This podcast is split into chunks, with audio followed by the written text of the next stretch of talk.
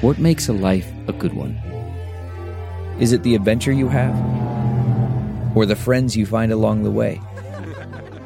Maybe it's pursuing your passion while striving to protect, defend, and save what you believe in every single day.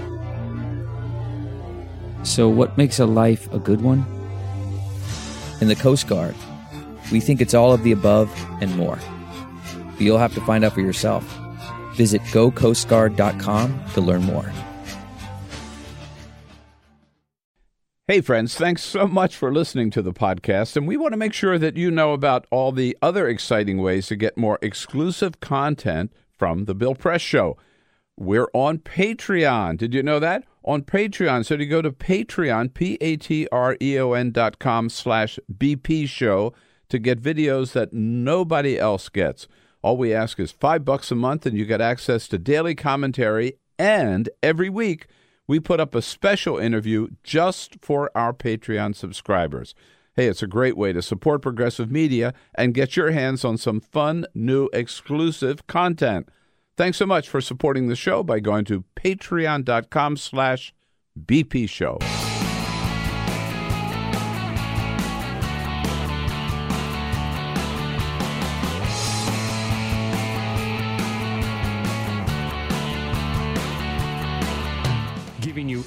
everything you need to fight the Trump administration. This is The Bill Press Show, live at youtube.com slash The Bill Press Show. And welcome to the Bill Press Show. I'm Jason Dick. I'm the deputy editor at Roll Call. I'm subbing in for Bill Press, and given the turn of events yesterday, which Peter will get to in a few seconds at the full court press, I can't imagine that Bill would, would really have chosen to miss today to break down yesterday's news. Uh, but we'll get to that. We'll have plenty. We have plenty of great guests. Uh, I have some being joined by some Roll Call colleagues. We're going to break down the Supreme Court political situation. We're going to talk about the primaries that have happened in August, and we're also going to look, especially, at some Southern politics that don't include just SEC football. But first, Peter. This is the Full Court Press. You got it. Just a couple of other stories making news before we get into quite the news day we had yesterday. Let's talk first of all about animal crackers. Of course, they're Literally, delicious. They are delicious. I, I have one from like 30 years ago, still in my closet. Really? Yeah. Well, or here's the pantry thing. Or whatever that could very called. that could very well be a collector's item because Nabisco announced yesterday that they are going to be changing the box for animal crackers. In the past, you see the animal crackers box, and they have all the uh, uh, like the elephant and the tiger and all the animals behind bars as if they were at a circus. circus. Oh. Or Well, zoo. PETA said, "Hey, Or an ICE uh, deportation center. Yeah, exactly. Dark, but yes. well, they they PETA said, "Hey, that's fine if you want to have animal crackers. Take the bars away. Free the animals. Don't have them behind bars." Nabisco yesterday announced, "You know what? Fine, we will do that. We actually will do that. They're going to take the bars, which I'm okay with, by the way. Right. There are some people out there sort of getting fake annoyed about it uh, online. But it's been 116 years since animal crackers uh, were debuted by Nabisco, and yesterday they said the packaging will completely change. It will not depict exotic creatures in cage anymore. Instead, a zebra, an elephant, a giraffe, a lion, and a gorilla are out roaming among grass and trees on the cover of the. Uh, What about the unicorns? no unicorns yet. I'm sorry. I'm sorry. There are no unicorns yet in animal crackers. Uh, California is mulling a bill. It actually passed. It's waiting to see. Are they mulling or are they eyeing? they're, they're it's, it's it's now in full mull mode because uh, they passed this bill that is on Jerry Brown's desk, and if he signs it, restaurants would only be able to offer water or milk to children. So if you go in with your kids and they want something to drink, they could only drink water or milk. In other words, this is a way to get kids to stop drinking soda. All right. Now, my kids, bourbon neat. That's that's all they drink when they, when go out to dinner. Okay, so like the water and milk isn't going to fly in my house.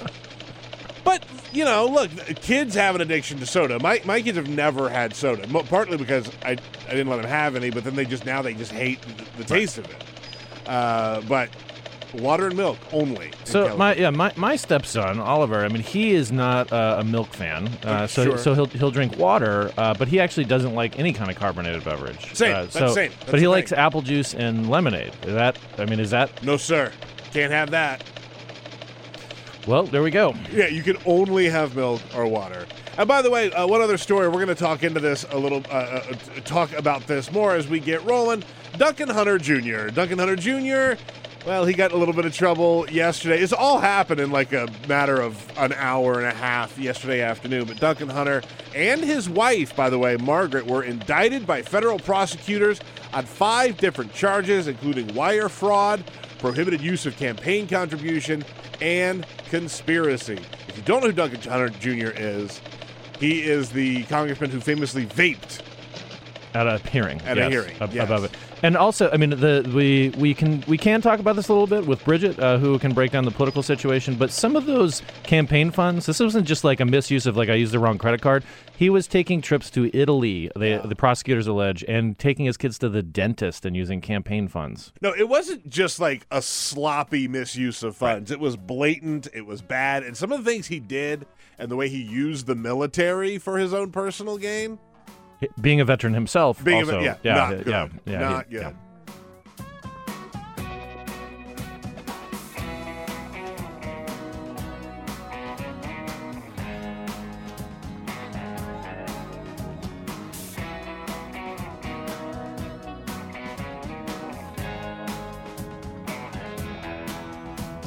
This is the Bill Press Show. So, uh, yeah, August is typically supposed to be a fairly slow month. Uh, Congress is theoretically away. Uh, the president goes to, you know, vacation and so forth. We have not been having one of those Augusts. Uh, yesterday afternoon, after a you know a, a- reasonably interesting day uh, on uh, in, in in Washington and in politics, about four four thirty, uh, I think uh, you, you said you were uh, um, spinning or something Here's yesterday. thing. Here's the thing. Here's the thing. Here's the thing. I have a routine every Tuesday. I go to my spin class, and then I go to yoga afterwards. And so, like the whole thing is Mm-hmm. This about is healthy, mindful living, and I'm all for it. when you look at me, you think health, Healthy, mindful. healthy, mindful, la- very strong, very strong, uh, healthy man. Um, but I, I, I go to do my spin, and I go to do my yoga. It's about a two-hour thing. It's an hour class for each of them, and so I go in, I do- I turn my phone off, go through that, and then I turn my phone on after I'm done with yoga. I'm all relaxed. I'm all stretched out. I feel very good. And your phone had a nervous breakdown. And my phone started to combust in my hand. All the notifications that were starting to come back. So let's break down some of that. uh, I, and and I, I this is this is the thing because not only were there two uh, big court things we'll get to in a second, but also the Nationals traded away Daniel Murphy That and too! Matt Adams. So so as I'm editing stories, uh, I'm also all my friends are texting me about like you know Murphy to the Cubs. What happened? You know and. It's like okay, we'll we'll put that aside for a second. so the, the first news that I got, uh, we're we're in a in an editorial meeting, all hands editorial meeting. You know the type of meetings that you have in in the recess. You know in in the middle of August, uh, so you can kind of clear the decks of of outstanding business and so forth.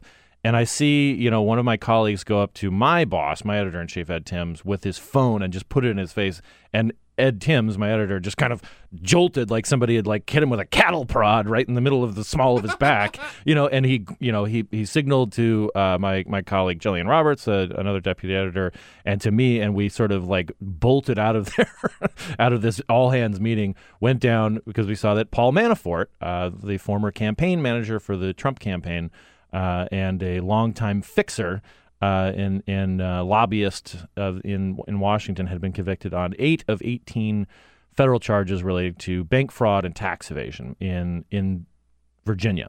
Uh, so that's a big deal. Uh, people have been wondering if Manafort is going to cooperate with the government and whether he'll uh, he'll flip and and give the, the give the feds give Robert Mueller and his team any kind of dirt on the president. And it, we're, we're so we're editing this up. I'm I'm trying to ignore my phone. I'm looking for news on Manafort uh, and and trying to dodge all the different texts from from my wife Fawn and our friend Noah, like Adams too to the cards. You know, like, as we're digesting, you know, the, the Such the- a distracting afternoon. it's the Oh, dismantling God. of, of our baseball team. Uh, and then the Michael Cohen thing hits. It's like, oh my, and and granted, we knew that Cohen was heading to court that day, so that shouldn't that wasn't a total surprise, and we were ready, you know, with a uh, you know a, a little bit of uh, canned language that we could put up on the website and send out an alert. Um, but the extent to which uh, Michael Cohen implicated the president as an as a co-conspirator uh, in in a in in fraud in, in bank fraud and again tax evasion fraud and so forth and related to campaign finance was and then the comments from the district attorney uh, were were kind of they were bigger than than I had been thought I thought was going to happen. I, I want to play a little bit of audio because first of all, this is this was the first uh, uh, clip from the U.S. Attorney uh, Robert Khuzami where he talks about the guilty plea. and this is up in New York. Yeah, this is up in New York. Yeah. Michael Cohen pled guilty to eight felony charges. Five of those dealt with tax evasion for the years 2012 through 2016, in which he failed to report approximately $4.1 million in reported income. So he's going to be working and and telling his side of the story. Lanny Davis, Washington D.C.'s own Better Call Saul, was on Rachel Maddow last night, and here he talks about what Michael Cohen is willing and ready to talk about. Mr. Cohen has knowledge on certain subjects that should be of interest to the special counsel and is more than happy to tell the special counsel all that he knows, not just about the obvious uh, possibility of a conspiracy to collude and corrupt the American democracy system in the 2016 election, which the Trump Tower meeting was all about, but also knowledge about the computer crime of hacking and whether or not uh, Mr. Trump knew ahead of time about that crime and even cheered it on. The computer crime. Of hacking. yes, yes, It's like yes. it's like an it's like a thriller from 1988. You're like there are these computer crimes. You see, Well, what he did was he sent an electronic mail. You might know it as an email. Uh, I mean, it, aside from the um, uh, sort of almost dated, it's like listening to a period piece, uh, li- li- listening to Lanny Davis. Uh, this guy uh, does know what he's doing in managing crises, uh, dating back to well, even before Bill Clinton, but certainly. Um, you know, this just keeps keeps coming back up. The Clintons keep coming back up. I, am you know, amazed. and- I'm amazed and just tickled that Lanny Davis is part of this story. yeah, of course he is. Of course, just, Right, of just, course he is. Just like Monica Lewinsky is part of Brett Kavanaugh's story. I Right. mean, like it, it's Of course. it's of not- course, it all comes back to that.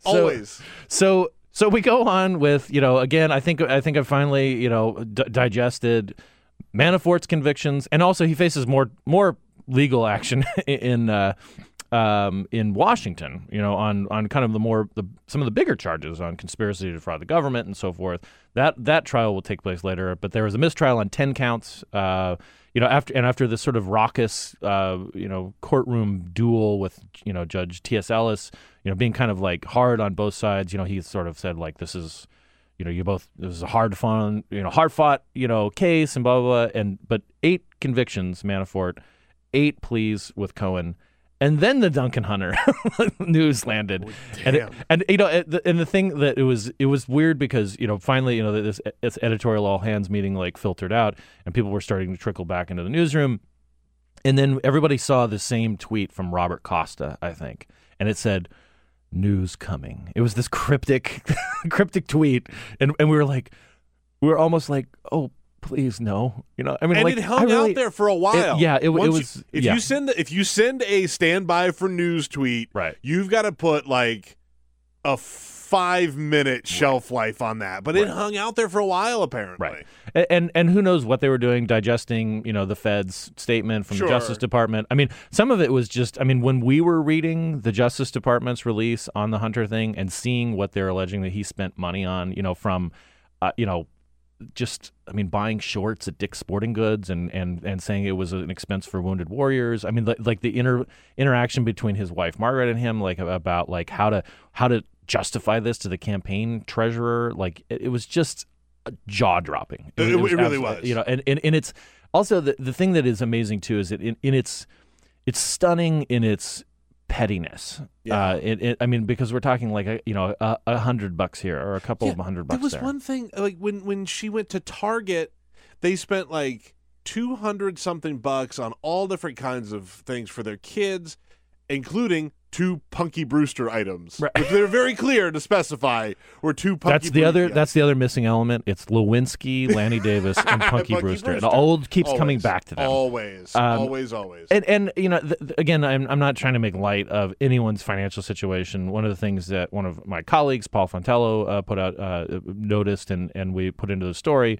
Uh, was that you know we keep track of people's financial disclosures and we put it into an index, the roll call wealth of in, uh, Congress index, and it Duncan Hunter has not um, uh, declared any assets for five years. You know, which is, I mean, kind of stunning. It, it goes very much against the image of, of members of Congress as, you know, a, bu- a bunch of rich, you know, white guys. Um, I mean, some some of these people are fabulously wealthy, uh, but there are people like Duncan Hunter who have no assets. He doesn't even list his bank account because it probably doesn't have that much money in it. So, uh, but still, this is this is money that people you're raising from from people with the understanding that you're going to use these funds to run for office and you're going to represent their interests. And he. The feds are alleging that he betrayed that trust, which is, I mean, it, in a really big way. Right. And and and granted, I mean, th- this is not the blockbuster of of Cohen and and Manafort. This isn't, you know, the the Russian intelligence services hacking into American democracy or paying off uh, you know, people that you've slept with in the you know to the tune of of, you know, hundreds of thousands of dollars and so forth. But it's still a perversion of democracy, and it's it's it's one of those things like, wow, um, this is kind of a this is kind of a big deal. I also want to note too that so the the two congressmen who who uh, endorsed Donald Trump first, it was Chris Collins of New York, a Republican from New York, from the Buffalo area, and Duncan Hunter, uh, both this month indicted on charges of fraud. That, um, honestly, that's amazing. It's amazing. And to look at just the hour and a half of news yesterday, right? I think this is a good opportunity. And uh, we're going to talk about this more. I know we talked about, like, you know, what the Trump administration is going to try and do with the time that it seems to have left. But if you're a Republican eh, on any level at this point, and your president, the Republican president of the United States of America, had all this news happen, bad, bad news happen yesterday. Now, what do you do? How do you? What do you do today? Do you, You go up? you go to a rally, a political rally in Charleston, and you stump for a, an, an amazingly uh, sort of underperforming for a heavily Republican state candidate trying to take out Joe Manchin, the incumbent Democratic senator. That's there. what you do. And you know the other thing about West Virginia, they got a big governor. They let's let's you know I think we have some audio on that. We do indeed. He's a big man. He's all man. Six foot eleven. I won't talk about the weight. I don't. I don't know what the weight is. I won't go there. But he is a big man, and he's a great man. So, Peter, you're uh, I think you're taller than I am. Uh, you're, you're probably like an inch taller. You're Sure. you're about six four. Yeah. I'm about six three. Yeah. Um, I weigh in the 250 range. You're probably around the same. Yeah. Uh, you know, and and even even with the yoga and the biking, you know, True, cycling and forth, right? Uh, you know, we're, we're the, these are things. Um, uh, if if you if you call us fat, do we not bleed? the president of the United States, who is not a svelte man himself, just called the governor of West Virginia fat. yeah. He just called him fat. He called him fat. Um, he's a big man. he's the big, man. I'm not going to talk about the weight. Well, you just did. When you say you're not going to talk about the weight, you I'm know, not going to talk yeah. about his big fat ass. Everybody. That's Right. what he's saying. And and granted, Jim Justice is a I mean large man. If you were watching the rally, I mean he I mean Trump is a big person. You know, I mean he's he's over six foot tall. Um, you know he he usually is the person who's towering over over people.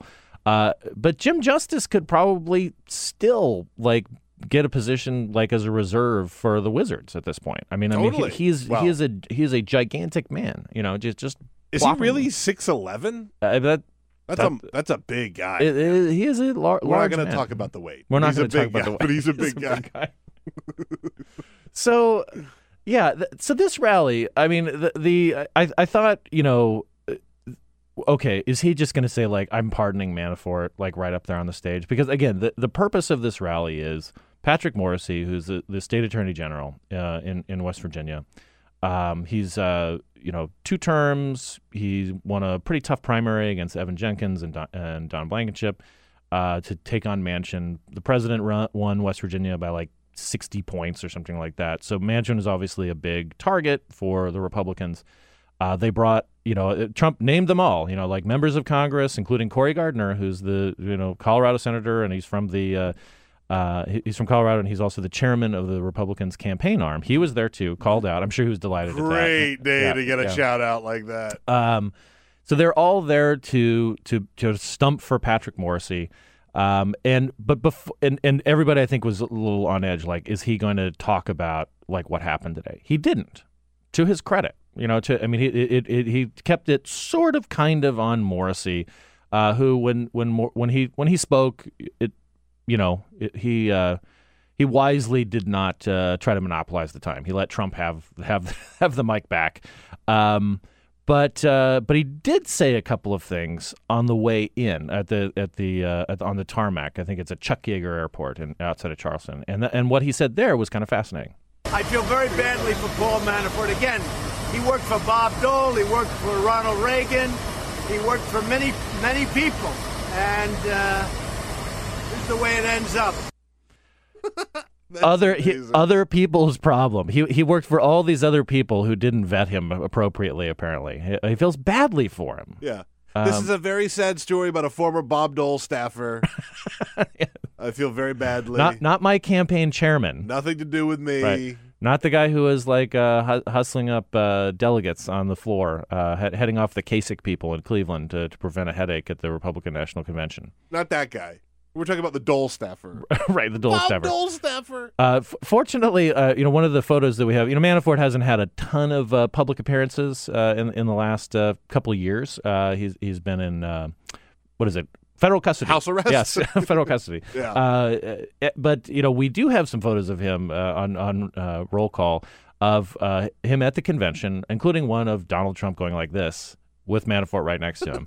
um, so that there there was just there was more than just a passing uh, you know sort of relationship. You know, one of those like kind of cocktail party. Uh, you know, hey, hey, Paul, n- nice to see you, kind of thing. Uh, this is the campaign chairman. Yeah. Um, so I'm surprised also he didn't rec- he didn't uh, recognize some of Manafort's other uh, you know employers like you know Viktor Yanukovych uh, of, Yes. of, of Ukraine. Folks, the- he worked for Bob Dole. He worked for Ronald Reagan. he worked for the Russians. but no collusion. No collusion. It has nothing to do with collusion. So it it- it's been interesting, you know. Also, like we are we are deep. You know, we're we're getting into midterms for realsies, right? You know, I mean, like th- th- this people are paying attention in a way that they usually don't pay attention until a little closer to the election. Um, you know, it seems like the Democrats are a little more fired up. Their numbers are up, in particularly compared to how Republicans are, are voting. Uh, we've got a bunch of primaries, and it's got to be odd for even the most true believer supporter of Trump to be sort of like wrapping yourself in the mantle of this when there's, I mean, because at a, at a certain point, it's it's there's only so many sort of deep state conspiracies you can you can pull out before it starts to like, oh, this is getting kind of serious, right? I mean, Uh, yeah, yes is the answer. I mean, you know, you talk about how we're getting pretty close to the midterms. I, I, it is sort of interesting to note that nowadays, more than ever, right? Like, politics moves really, really quickly. Right. You know, like there, the the thing that really drove that home for me was the the James Comey letter with Hillary Clinton. Right. Right. Normally, you would need several months for that to sort of like brew and get around, make the rounds, but like it- gestate. or gestate like a turkey. Uh, We'll get to we'll that get in a to that. Uh, but it's it moves so quickly. I mean, it Right. just it really does move quickly. And to your point, yes, I think a lot of Democrats are locked in and paying attention to every single thing that happens now. Republicans either have their head in the sand or don't want to talk about it, and then people, you know, independents, they're probably just sick and tired of this, and they'll figure it out like in a couple of weeks. well, and and I guess that this is the thing when you know Trump has made politics very much about the Trump brand, right? I mean, like that that's the genius of of his sort of political success is that he has made it about less about party, less about policy, um, and more about like him, and that that carries like some some huge like dividends for people who are like they recognize the name Trump like he's this like symbol he's been the symbol of success and riches for decades but it also creates strange moments like we had in Charleston when we talked to, when we started talking poultry Yeah, okay. I just want to set this up really quickly because I, sh- I shortened the clip a little bit. He is talking about the trade deals, and everyone's coming to him and saying, "You got to fix it. You got to fix it." He says, "It doesn't happen super quickly," and then this is how he explains it. And when we get those trade deals done properly, and you know what bothers me? I have people coming to me, some people in Congress, sir, can you get this deal done immediately? I said, it doesn't work that way. I don't want to go too fast. The deal's not going to be any good if we do that. We got to take time. It's got to gestate, right? The word gestate. It's like when you're cooking a chicken. Time, time. Turkey for Thanksgiving. My mother would say, oh, eight hours. I said, eight hours? She made the greatest turkey I've ever had. I I can't. Totally normal president. Yeah, I I can't. Totally normal brain. I I, I mean I don't. I, I almost wanted like thirty seconds of silence on the air. I know you can't do that, but it's it, it's kind of like you know it it's like a it's like an Ingmar Bergman movie. I mean, it's just like there's just the face like right there on the screen staring at you with no. I mean, it, it's like it, there's nothing. There's no filter in between the two of you. Uh, in and that gestating turkey and chicken. I mean, I, I I'm stunned, and also like I love I love it when he kind of lapses into the the the, the queens. You know, like you know, like you know, it, it, it's just kind of amazing when he when he imitates like uh, you know voices from from his past, like his mother. Turkey. Um, Tookie. Ticky. It almost like it is almost said. Oh, I can I say this? It almost sound, sounded like he was saying "took us." Yeah, yeah, yeah, yeah. Took us. Took us. Uh, I mean, what, on earth? Turkey. It's the, it's the greatest thing. The- again, just to put it into context of what kind of day he had, Turkey. and he's out there talking about his mother's cooking Turkey. that she made for eight hours on Thanksgiving. I said eight hours. Yeah, that's how you cook a turkey. Have you ever cooked a turkey before? It takes a long time. It's a big bird. Turkey.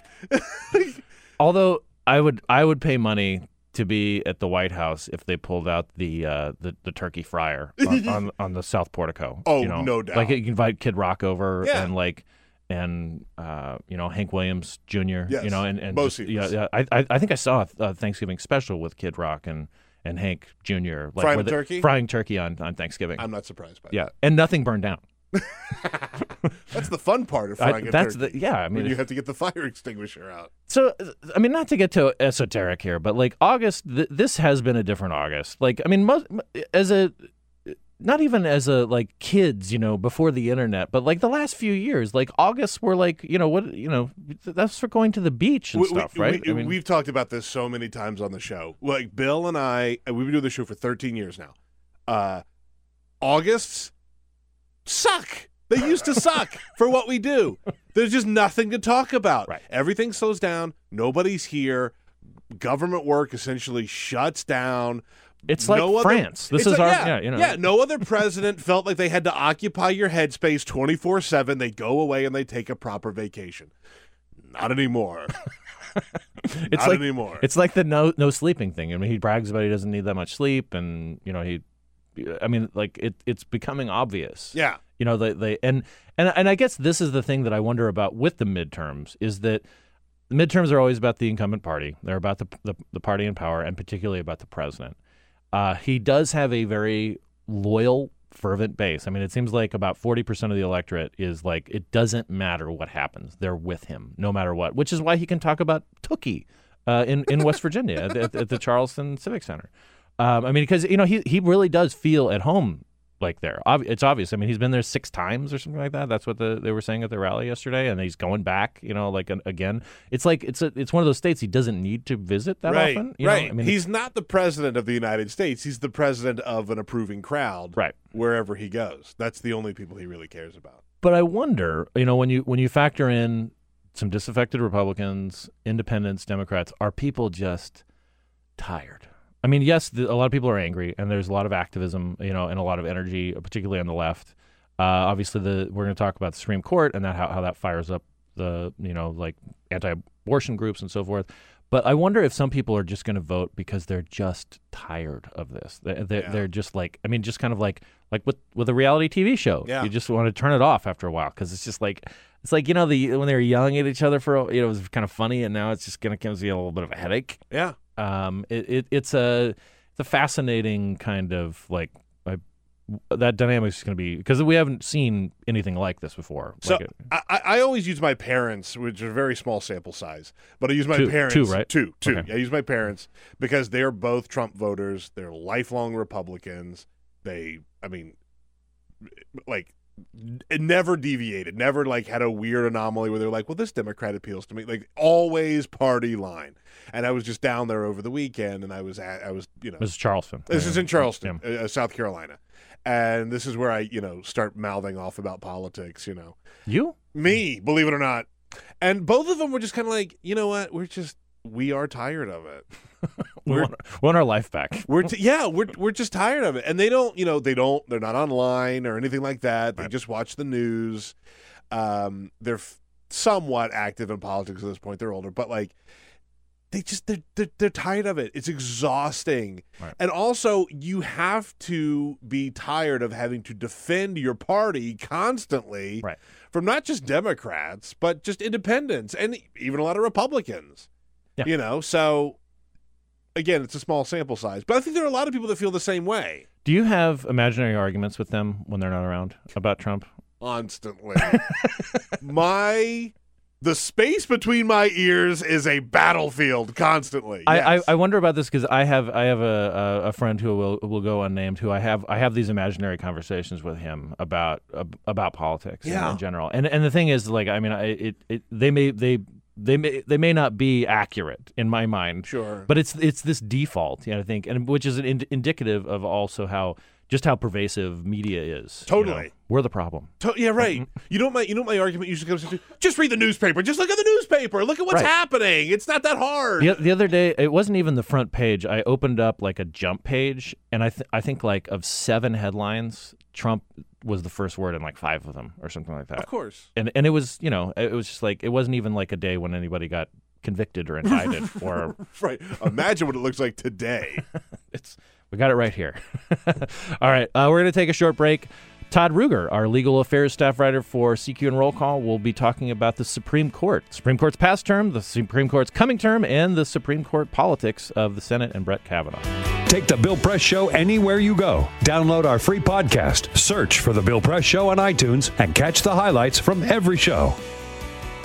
Welcome back to the Bill Press Show. I'm Jason Dick. I'm the deputy editor at Roll Call. I'm subbing in for Bill Press, who thought he'd have a nice, easy day and is probably submerged in newspapers as we speak, just gleefully reading the news, uh, given uh, Bill's uh, love and affection for the president uh, and, and his men.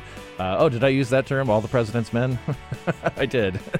Uh, joining me is Todd Ruger. He's our legal affairs writer at CQ Roll Call, and uh, and he is. We're going to talk about Supreme Court politics. We're also going to talk about the Supreme Court's last term and how you know just yesterday we were reminded about precedent and how important it is, and we'll do a little teaser for the the coming term, which uh, will be Brett Kavanaugh's first if he is confirmed. Todd, welcome to the show. Thanks. Happy to be here. Um, so let's talk a little bit about this week. Um, one thing that I noticed is that kind of quietly, um, Democrats had been basically boycotting Kavanaugh, like not meeting with him his, when, when he made his rounds around Capitol Hill, except for people in tough races like Heidi Heitkamp, Joe Manchin, Joe Donnelly. This week, all of a sudden, that sort of the dam burst a little bit. Yesterday, he met with Chuck Schumer, the minority leader. He met with Kamala Harris, who's on the Judiciary Committee and is a California Democrat, and he also met with Amy Klobuchar, who's also on the Judiciary Committee and uh, a- Minnesota Democrat. Also, Klobuchar uh, and Kamala Harris are usually they come up in discussions of 2020 presidential campaign uh, contenders. So this was a bit. This this felt like a, a turning point. Is it? Was that your? Am I off a little bit on there? Well, I think what the Democrats are doing is trying every strategy they can to get in the way of Kavanaugh, stop Kavanaugh, delay Kavanaugh, um, find out everything they can about Kavanaugh, searching for these documents that will, might give them the golden nugget that lets you know somebody like Susan Collins or Lisa Murkowski, two Republicans, uh, who you know they're targeting their votes as possible no votes. Um, they're just trying everything they can, and this is part of it. Uh, the part of the holdout was they wanted to to request through the Judiciary Committee as many documents as they could get about Kavanaugh's time in the White House. He worked as a White House counsel uh, for a year, and then he worked as a staff secretary. And uh, Chuck Grassley, the Judiciary Committee chairman, hadn't been uh, hadn't asked for the, the staff secretary documents, and there's there's hun- you know tens of thousands, if not hundreds of thousands, of those documents. And so they held out from meeting with Kavanaugh, saying we we're going to hold out until we get these documents. Then it kind of became clear that that wasn't going to work. So then they relented and then said we're going to meet with him and press him on documents. So it's another. They get an, a couple headlines out of not meeting with him, then they get some headlines out of mm-hmm. meeting with him, and that's that's just all part of trying to do whatever they can. And I mean, nothing fires up like the you know like a liberal base, like saying like we haven't gotten these documents yet, right? Well, absolutely. I mean, there's well, there's the line the line that all of them are using is uh, what are they hiding, which right. is.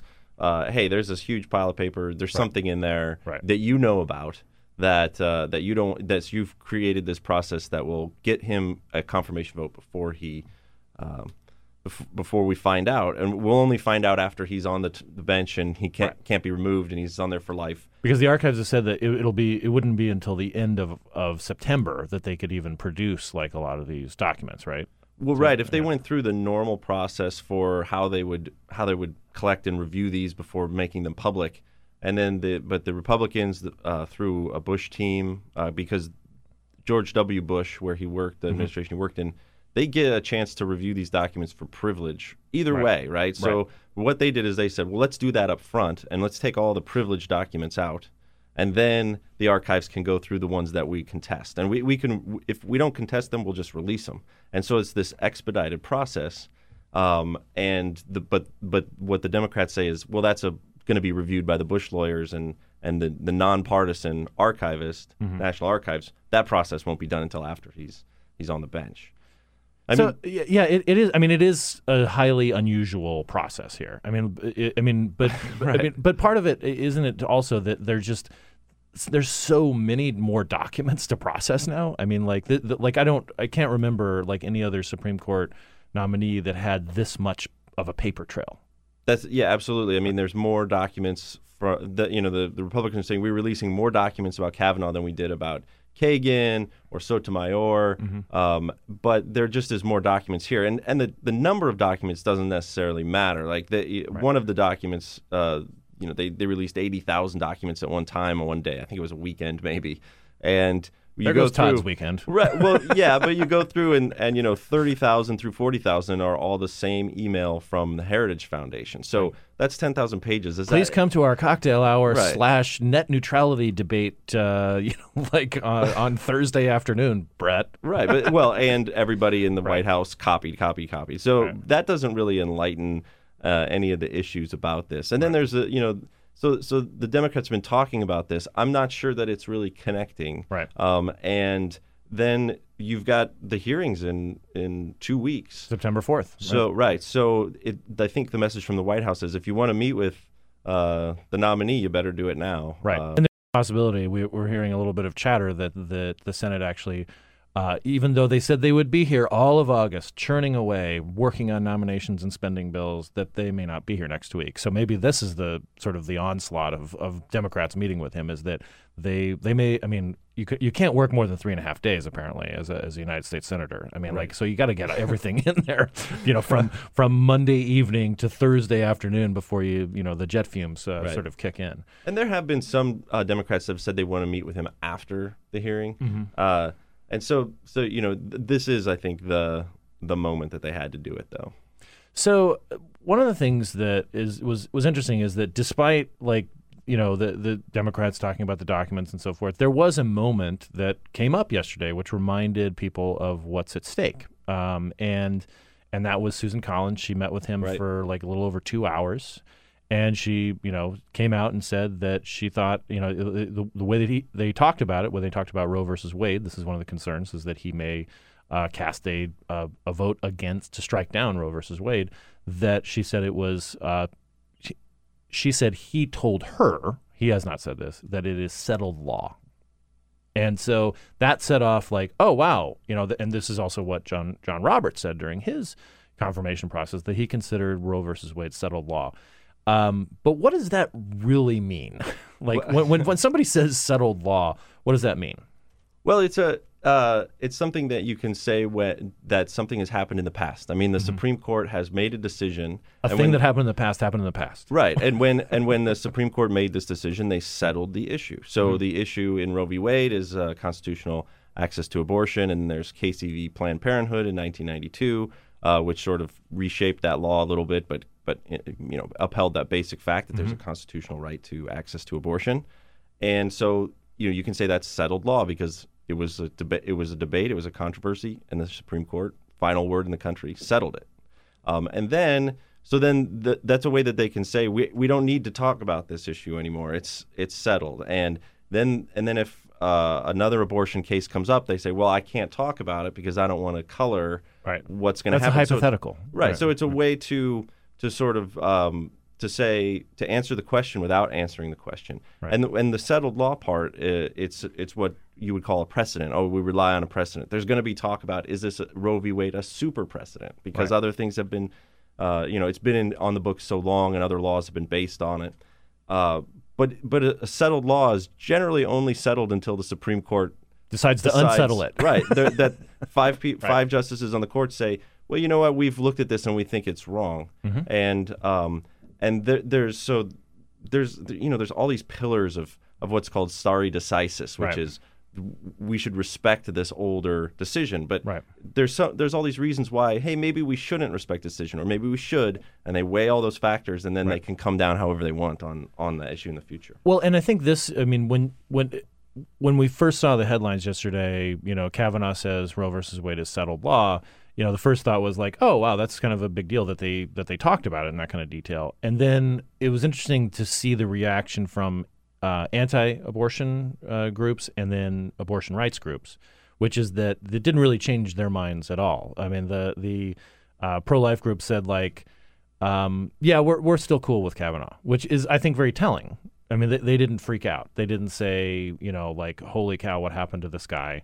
Um, and the, you know, like the the abortion rights groups, like you know, um, NARAL and so forth, they said that what you just explained, settled law means that it's just it's settled until it's unsettled, and all it takes is a new Supreme Court, which we will have a new Supreme Court on in October, um, to to change that. Right. I mean, and, and to me, the, the, a lot of what's happening here, uh, you know, this document fight and stuff. The bigger picture is there's there's just a couple issues that are going to be key. I mean, there's a lot of fodder about, uh, you know, what the future is of access to abortion, and and the the Democratic side and the liberal advocacy groups, they're you know they're saying this is the end of it. Right. Um, the Republicans are saying, well, we'll see. But but but Trump has said we're going to put somebody on there that's that is going to overturn Roe v. Wade.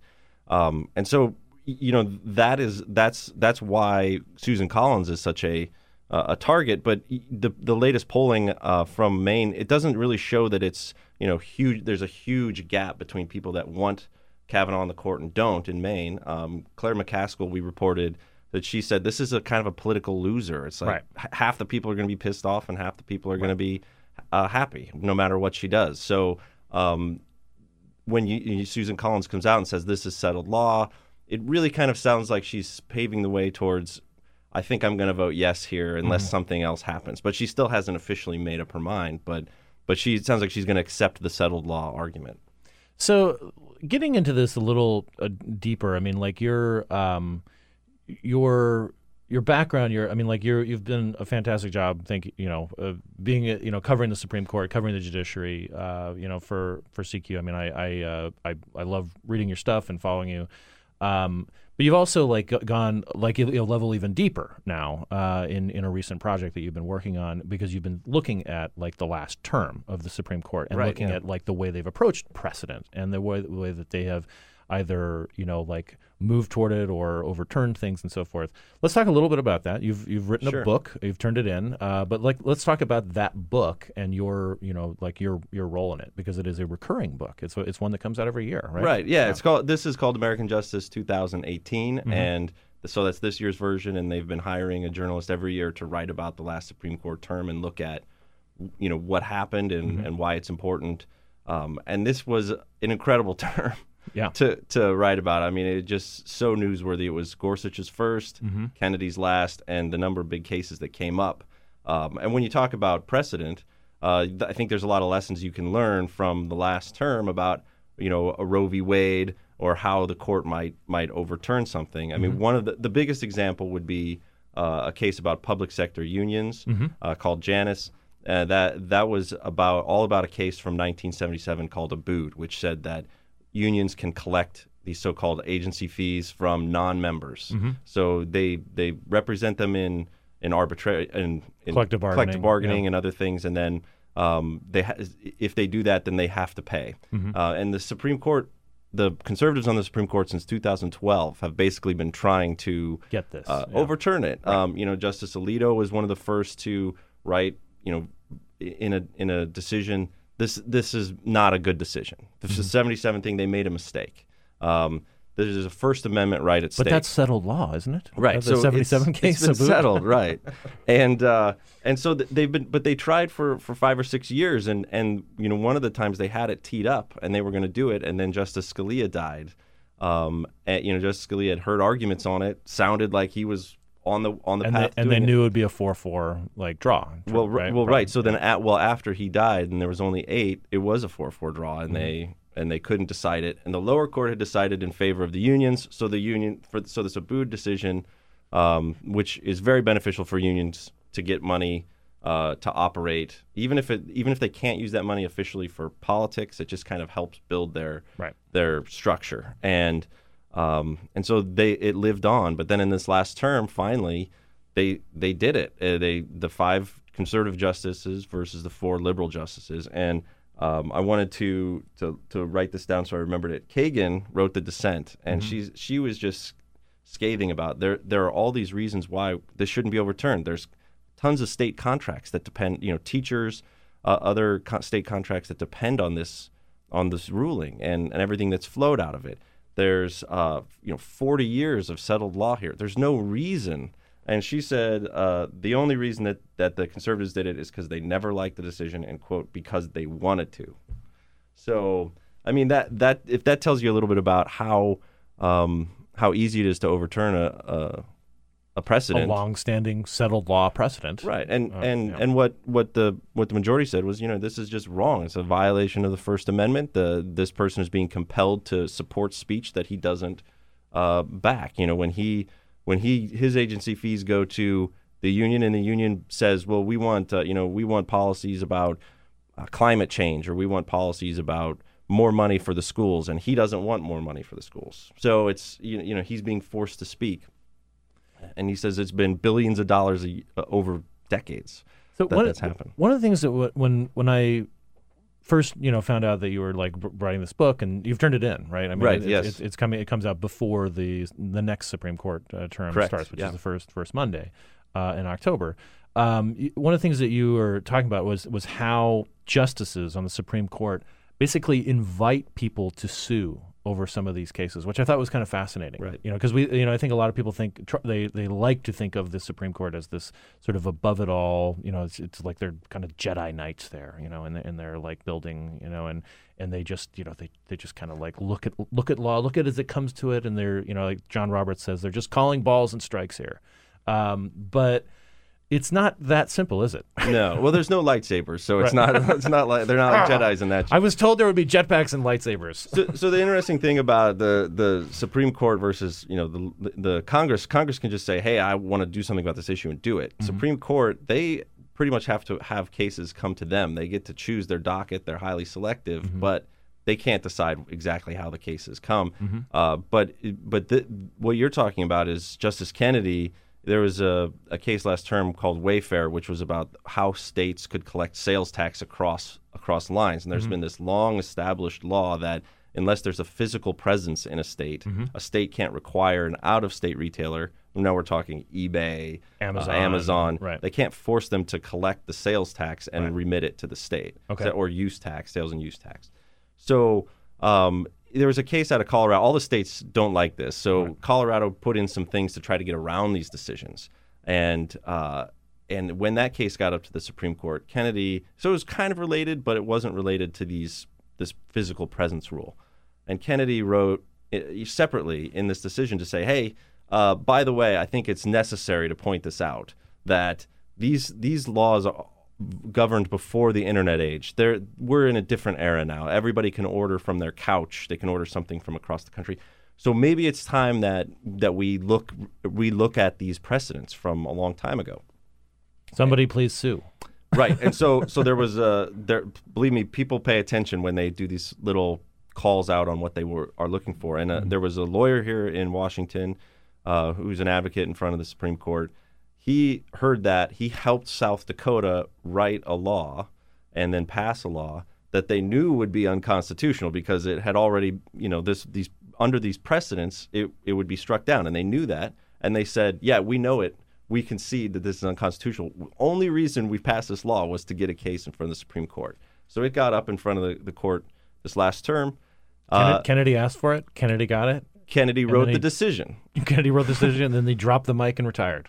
Right. Yeah. he got he got he got his sales tax case law, and he's like, "That's it. Well, it's I'm done." Well, it's interesting. Uh, what's really interesting about that case is it was five four, but the four included uh, Chief Justice John Roberts, mm-hmm. who sided with three liberals um, to to say like, you know what what you're doing is goes beyond what what we should do. This is a this is a case for Congress to mm-hmm. do. When it comes to interstate commerce, like the you know Congress should be stepping in. They they did these rules and they put these rules in place, these rulings, in the absence of Congress, right. and invited Congress to act. And then it had been 25 years and Congress hadn't done anything. But that doesn't mean that the Supreme Court should step in. I mean, this is what John Roberts is saying. You know, the, the, the companies or states had, had come in three separate times asking them to knock this down. And this was the third time. And previous two times was like, no, we're not, you know, we, we already decided this. We're going to keep it in place. One of those times in 1992, Kennedy signed on to the signed on and said, "Well, stare decisis. This is a precedent. We should keep it." Settled law. 25 years later, he writes the decision to strike it down, and and and he, you know he goes and explains all the reasons why stare decisis doesn't apply. Hey, look, 25 years ago, it's a different era. There's these huge uh, companies that are are uh, you know doing this. We couldn't even have imagined what that was like in '92. Mm-hmm. So now we it was our bad decision, and we need to fix it. Uh, but but with Roberts, you say this is a huge part. He says this is a huge part of the economy, mm-hmm. and why should we be doing economic policy? You know, Congress is much better suited to sort of craft. Uh, uh, ways ways around all the problems and all the different. They're so interests. much more thoughtful. well, this things. is just like, is there a rule or is there not a rule? Right. So it's a, it's one or the other, and so right. and so John Roberts, you know, this, that's a, that's a way to to look at where the court might be going in the future because John Roberts, you know, he doesn't want to to have the court strike out and right. and be activist and and you know jeopardize the the reputation of the court as a as a you know apolitical actor. So that that is interesting. I mean, with Kennedy retiring. I mean, Kavanaugh is. I mean, unless something extraordinary happens, uh, you know, Kavanaugh will likely be confirmed to replace him, and he'll be on the bench in October. And that, it, but it's not kind of a one for one. I mean, in a lot of ways, Kavanaugh is a lot more conservative, a lot more predictable in terms of his own ideologies than than Kennedy. Although, as you stated, things can change uh, in in 25 years. But this puts a lot of focus on Roberts as as the Chief Justice of, of the United States. I mean, that he he could become the new swing justice in a way. Right. Well, he his his his role will be so pivotal now because not only as a Chief Justice does he, you know, uh, sway the the justices and and assign uh, opinions and um, and sort of rule and the court and and and uh, his opinion is important in the direction of the court. But now his, how he views individual cases mm-hmm. will also be important he, because Kavanaugh, you know, a lot of people think will be to the right of of the Chief Justice. So if the liberals won any victories in in the future, they will have to win over a John Roberts, which is a much harder harder sell than a than an Anthony Kennedy. Um, and you know the, the, the areas where that's particularly going to matter, and which is why we're having this big Roe v. Wade settle law thing, is that that Kennedy was uh, he did sign on on on to the abortion access to abortion decisions, mm-hmm. and Kavanaugh, you know, if, if he doesn't, mm-hmm. he would be that fifth vote against it, whereas right. Kennedy was the kind of the bulwark against So- against some of these laws that states are passing. So there was a lot of chatter yesterday, especially after the indictments, uh, and after, uh, or not the indictment, but the uh, Cohen plea deal uh, and, and the Manafort conviction. That why should con- why should the Senate confirm somebody who was nominated by somebody who is an unindicted co-conspirator uh, in in a in a fraud case, in the, the president of the United States? And one of the things that you you noticed that somebody was was uh, you know, saying like, well, of course they're going to do it because this is uh, supermarket sweep, the Republican supermarket sweep, and we've we we dug up Here it is. the supermarket sweep. we all recognize the supermarket sweep theme song. Such good right? memories. Such good memories. So let's explain this though. I mean, like for for those for those who may have not been glued to the game show network, or or just bored after fourth grade, uh, like what supermarket sweep was like this game show where you could just you know like you your the whole goal was you had the most expensive items in the in the supermarket. And like people ran through the you know the, the aisles and they they were like going for the you know caviar or filet mignon or whatever. And it had to add up. If you got the most expensive cart of the three contestants you won the supermarket sweep. So what, what's the metaphor here that we're looking at? Right. Well, the image the image you get from this is somebody pushing a cart and just kind of like putting their arm out and getting everything they can in the cart, and that's a supreme court justice right, and so- circuit court nominees more district judges right. So so the you know. The, um, the, I think that this, the, all the events of yesterday. I'm sure you were talking about that in the last half hour, right? Um, that Just a little bit. That is, I, I mean, I, I think it does add a really interesting wrinkle to this Supreme Court confirmation process, and I'm really curious to get on the Hill today and talk to lawmakers and find out whether there's any traction to this um, in in terms of should we should we have uh, a Supreme Court nominee go forward when the person who nominated him is, um, in you know in in a indictment or in a named as a co-conspirator, but but who when Kavanaugh Kavanaugh has made statements in the past that that presidents shouldn't be held criminally responsible um, when they're in office. So changed changed his own mind about it. so well, it thi- sh- yeah. this should make uh, this should make some of those meetings uh, pretty interesting. Todd, we got to wrap it up, but thank you so much. You can follow Todd uh, on Twitter at Todd Ruger, and you can follow his stories at This rollcall.com. is the Bill Press Show. Hey, friends, don't be a stranger. Keep up to date with all of the Bill Press Show happenings around the clock on social media. Here's how you can follow us on Twitter at BP Show or on Facebook at www.facebook.com slash Bill Press Show and on YouTube, youtube.com slash The Bill Press Show.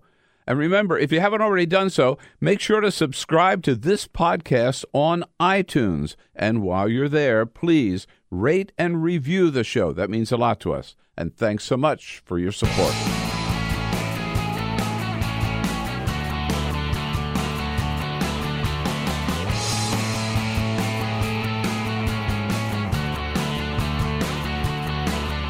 Giving you everything you need to fight the Trump administration. This is the Bill Press Show. Live at youtube.com slash the Bill Press Show. Welcome back to the Bill Press Show. I'm Jason Dick. I'm the deputy editor for news at Roll Call, and I'm subbing in for Bill, who, um, again, we've we've just making fun of this. I mean, if if he was going to miss one day, this was not going to be the day to miss. Uh, we have had primaries, we've had indictments, we've had plea deals, we've had convictions. Uh, I mean, this this would have been the day that Bill, uh, w- a, a true news junkie, would have wanted to jump in. but luckily, we've, we've had turkey. We've had Tookie. Tookie. Tookie. Uh, we've had Jim Justice is not. We're not going to talk about his weight. can talk about his weight, but he's a big guy. He's a big We're not guy. going to talk about it, but he's a big guy. Uh, but Peter does have the full court press, which we will. This Go to right now. the Full Court Press. Yes, indeed. Just a couple of other stories making news here on a very busy news day. There are still some other stories out there. Well, so are you one of these people that worries about your I worry about everything, Peter. I, same, same. But do you worry about your phone tracking your uh, movements, like where you've been, phone I- calls, I- I- sharing data? I, I do, but I also appreciate that, like, if I'm uh, walking more, then I can feel good about myself because I'm tracking my steps. totally. Yes. So it's totally. a trade-off. Like, well, total invasion of privacy, but I get to feel good about myself. Exactly. Kind yes, of, sort of exercise. Well, I'm not. I, I like. So Apple has gotten in a lot of trouble over the years because they notoriously track a lot of data that people use. Well, it turns out that Android might not be any better. A new uh, study from Vanderbilt University tested Android phones with Chrome running in the background, and it turns out it sent your location data to Google 340 times within a 24 hour period. In other words, about 14 times per hour. That is much more than Apple. That's about 10 times more than Apple does. Not that it's okay that Apple does it, but. But Google said that they weren't going to be evil. yeah, I know. What? And, and if we can't take this giant conglomerate corporation at their word, who can we trust? Who can we trust? Who can we trust? So if you're worried about your phone sharing your data, it probably is. Uh, but the Android and the Google phones are sharing it with a lot more uh, than your Apple phone. Uh, so legal pot is another story that we talk about often here in the full court press. You have seem to have a more than passing interest in it, Peter. Talk about what you love, and you'll never work a day in your life, Jason. Uh, so the California's legal pot is is not off to a great start. It's been it's been legal legalized this year. They made $48 million between April and June, which sounds like a ton of money, and it's a jump from the first uh, three months. But they're saying one of the problems is that, like, California learned how to manage an illegal pot market for years, right? So it's So people are still utis- people utilizing are it. still utilizing it because for the, uh, in all honesty it's cheaper it is like you know illegal or the illegal uh, market that they had set up in California worked so well for so long it was so efficient that Can we people just call it a gray market, perhaps? a gray You know, it- market yes just, you know. yes yes it's a, the gray market of weed uh, is still so strong in California that they're not making as many dollars off of the taxes as they thought they were going to make They should just go over to Colorado. That's that's how you do it. That is the gold standard. Gold standard. Yeah, absolutely. And by the way, amid all the other news that we had yesterday, because it was a pretty big news day, turns out Hurricane Lane strengthened into a Category 5 storm. In fact, it is the most powerful, most dangerous Category 5 storm that we've ever seen, and it's headed towards Hawaii. Now, Hawaii doesn't typically get hit spot on with hurricanes, right? But they usually have to deal with some of the uh, the fallout.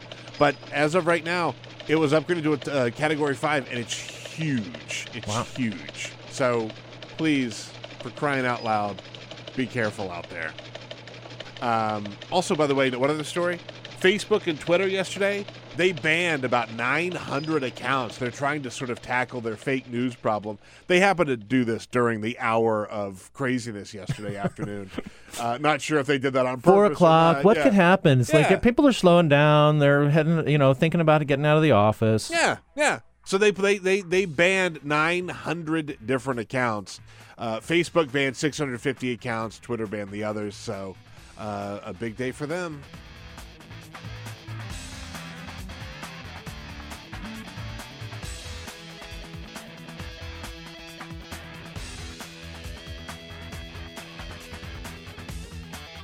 Follow us on Twitter at BP Show. This is The Bill Press Show. We are back, and we're going to be talking to Bridget Bowman, our senior political reporter at Roll Call. If you'd like to follow her on Twitter, you can do so at Bridget BHC. The HC is for Holy Cross. Yes. Her her uh, alma mater uh, up up in Massachusetts. Massachusetts. Yes. And uh, um, Bridget has been uh, Bridget has been busy before four o'clock yesterday afternoon. she has been busy pretty much all August, even during the week that the Senate was actually the two weeks that the Senate was actually out. Uh, we've had uh, it seems like an inordinate number of significant primaries that are setting up general election races uh, in in August, uh, and we we actually had um, the two primaries last night that we weren't like i mean it's not that these were the biggest things. There were wyoming and, and alaska uh, not a bunch of marquee races but we were just like just in case let's let's see what happens in wyoming. John barrasso who's a part of republican leadership uh, he's uh, the uh, uh, Republican uh, senator from Wyoming, and uh, he had a primary, and he, had, he was facing like five five other challengers, Right. and it was uh, uh, it's not that we expected him to lose, but you never know, right? Right. I Yeah, mean, it's you never know. un- unpredictable. Anyway, so Yeah. le- what happened last night in the in, in Alaska and, and Wyoming? Yeah, so he was facing, like you said, a handful of challengers. There was one challenger who was a self funder, had Mm-hmm. donated around a million dollars to his campaign.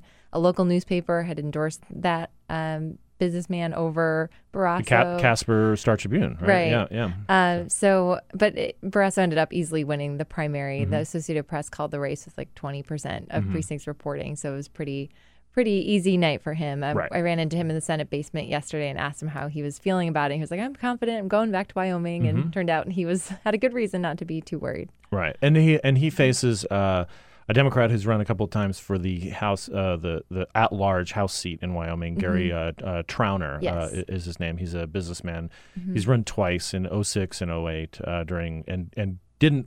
you know, Significantly, did not win in big Democratic years. Mhm. Uh, was not able to get over uh, the hump. Although he, he's always sort of he's not a disaster candidate. I mean, he's not a gadfly or anything like that. But Mhm. it's just you know, Wyoming, we're, we're not expecting him to uh, to to knock off Ron Barrasso at this point in Wyoming. No, um, our friends over at Inside Elections who do the race ratings for roll call have Mm-hmm. that solid Republican. It's not expected to be competitive, but I mean, you never know. Right, right. We'll, we'll, But, we'll keep an eye on it in the, in, the- in, in the margins. Yeah. Uh, so, what are some of the other races, and we'll get we'll get to next week's big races. But Mhm. what are some of the other big races that have shaped your August? Uh, when, when and again, normally, I mean, you've been at roll call for a couple of years now. You know, this was when we kind of put our feet up. Right. That- those days are gone now, No, right? Not happening Right. over at the politics team. Yeah, it's been a really busy month. Um, one big primary that recently happened was in Wisconsin. Mhm. Um, that was a race we were watching pretty closely uh, because it's expected to be a competitive Senate race. Mhm. Tammy It's- Baldwin is a Democrat. She's Yes. the incumbent. She first won in 2012. Yep. Uh, and uh, yes, and so so that, that was just last week, right? Yeah, that was just last week. Um, one of the last kind of competitive Senate races where the matchups hadn't been set yet. Mhm. So there, State Senator Leah Vukmir won the Republican primary. She Mhm. had the backing of the state Republican Party.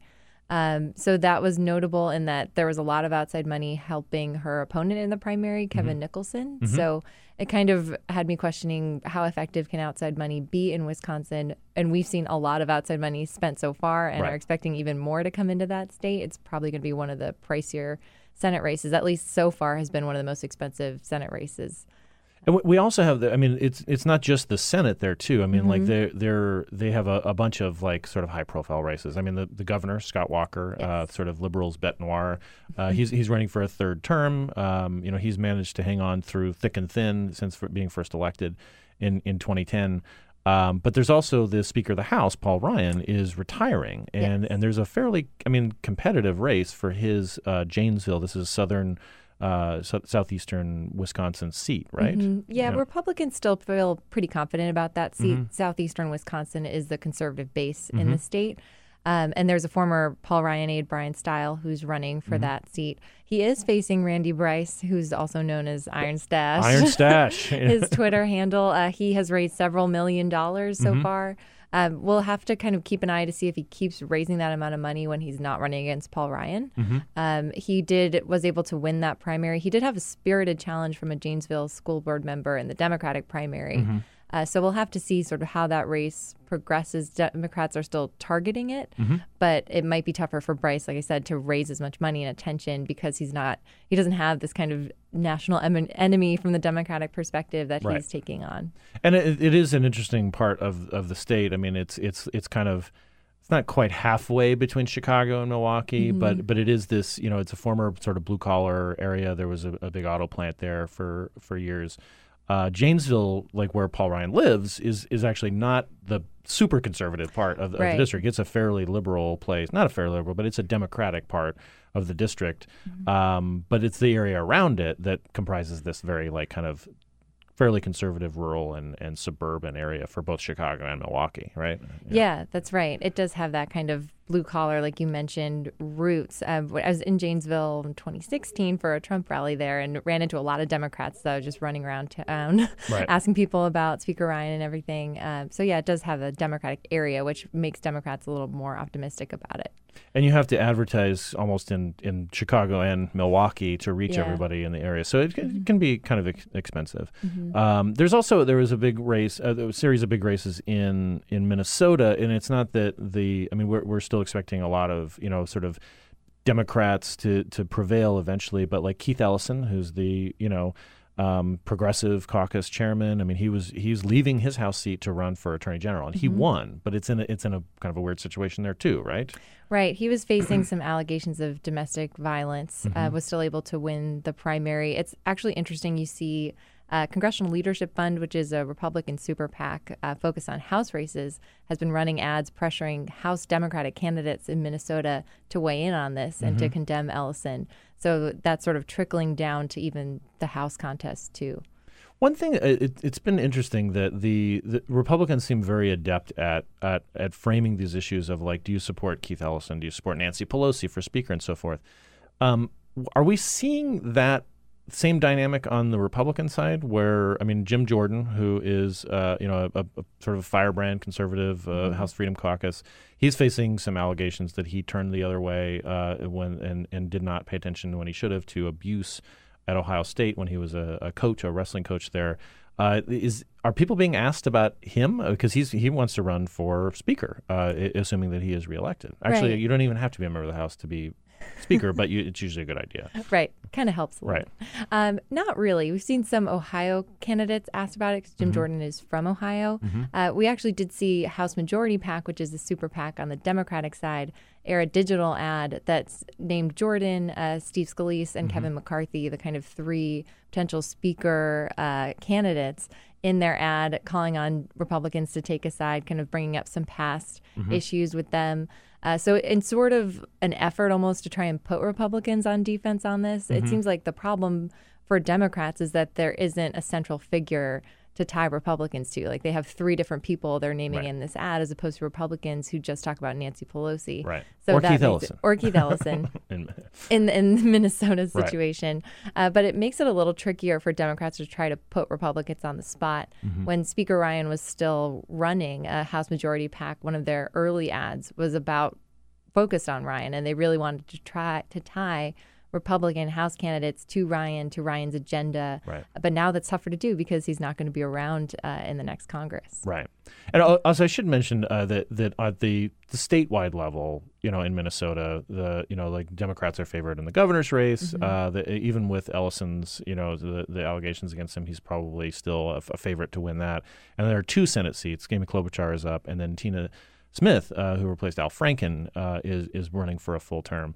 And they, they all seem to have, you know, like the, the, the trends are sort of favoring them in the midterms. But there are, and I know that uh, Simone is Yeah. is, is, is the, the uh, Minnesota. the Minnesota expert, and, Mhm. and Simone Pathé, your your uh, uh, your your colleague at the politics desk at uh, at Roll Call.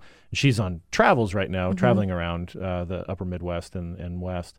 But um, but there are two House seats. The one that Walz is is uh, um, uh, vacating to run for governor, and, and up in the north, Rick Nolan uh, is vacating his seat to run for lieutenant governor. Or ran for, and, and you know, those two seats are are toss up races, and and could possibly. I mean, people talk about Democrats need 23 seats to retake Mhm. the majority, but if they lose those two, which is very feasible, then it becomes 25.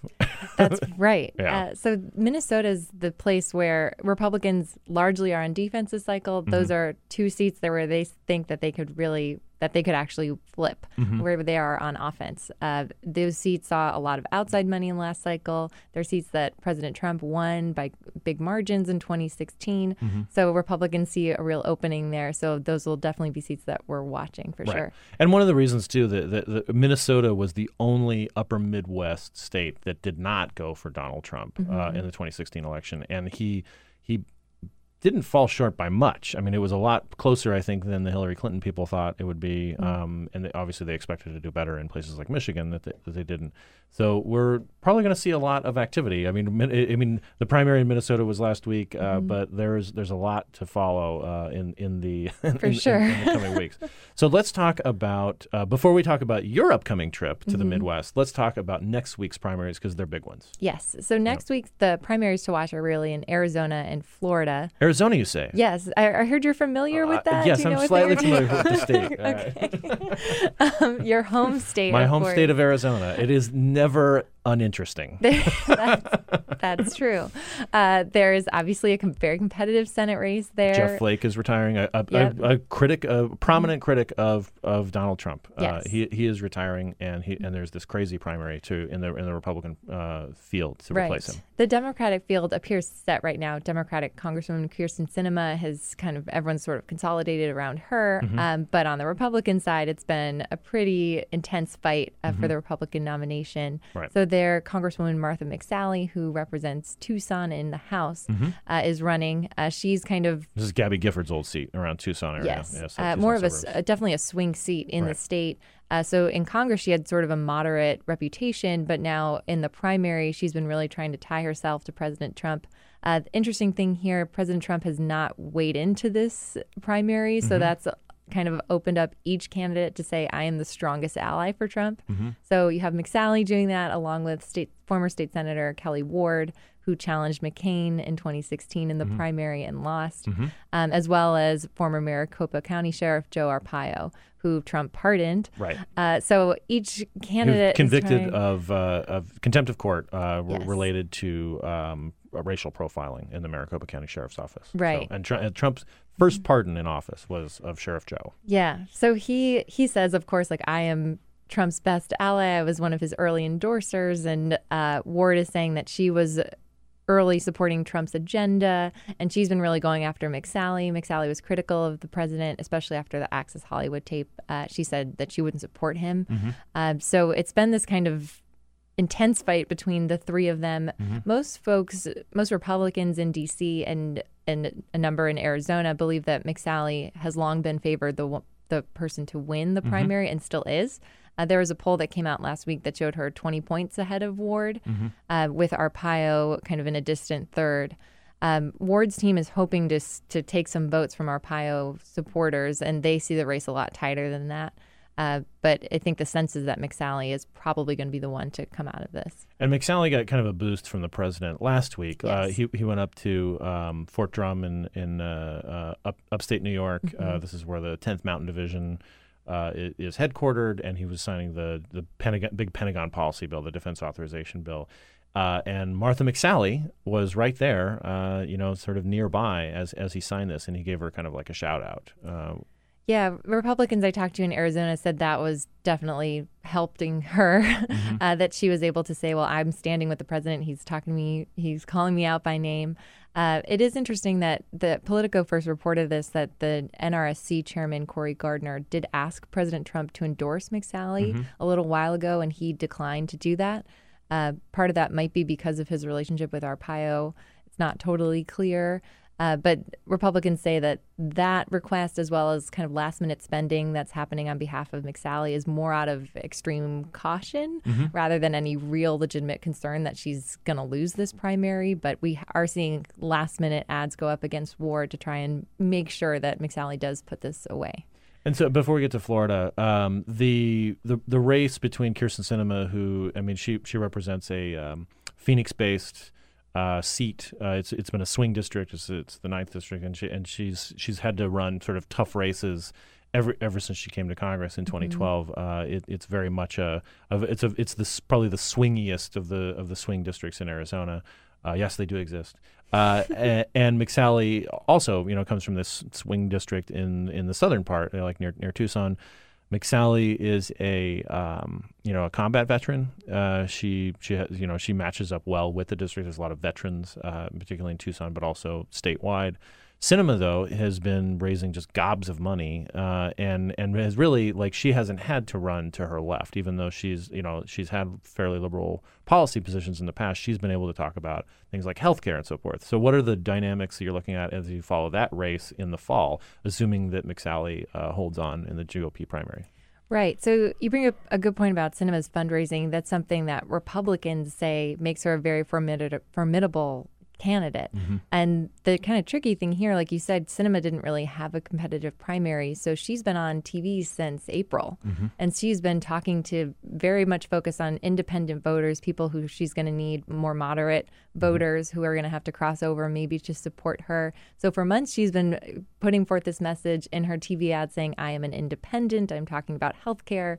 Um, and one Republican consultant in Arizona I talked to said essentially, like, this is a problem that we have not been countering that. No one's been attacking her. She's been unchallenged on the airwaves for months now, talking independence. And meanwhile, Republicans are fighting it out. And she's a good candidate too. Yes. I mean, if, even if she had to run like hard, she she's Right. proved like herself. She's kind of battle tested. you know, over the last few years. They're both, uh, one Republican described them both as both well funded, both driven candidates. Uh, so it's going to be a really tight, people are expecting this to be a very tight race. Mm-hmm. Uh, the other tricky thing about Arizona, which you know, is that a lot of people vote by mail. Mhm. So mail in ballots go out in early October. Right. So Republicans are kind of looking at this as like a six week sprint after the primary to really start focusing on independent voters to get the message out there from McSally. They think that they can do that because they've this is not a new thing in Arizona, but Right. it is tough because Sinema's been spending so much money.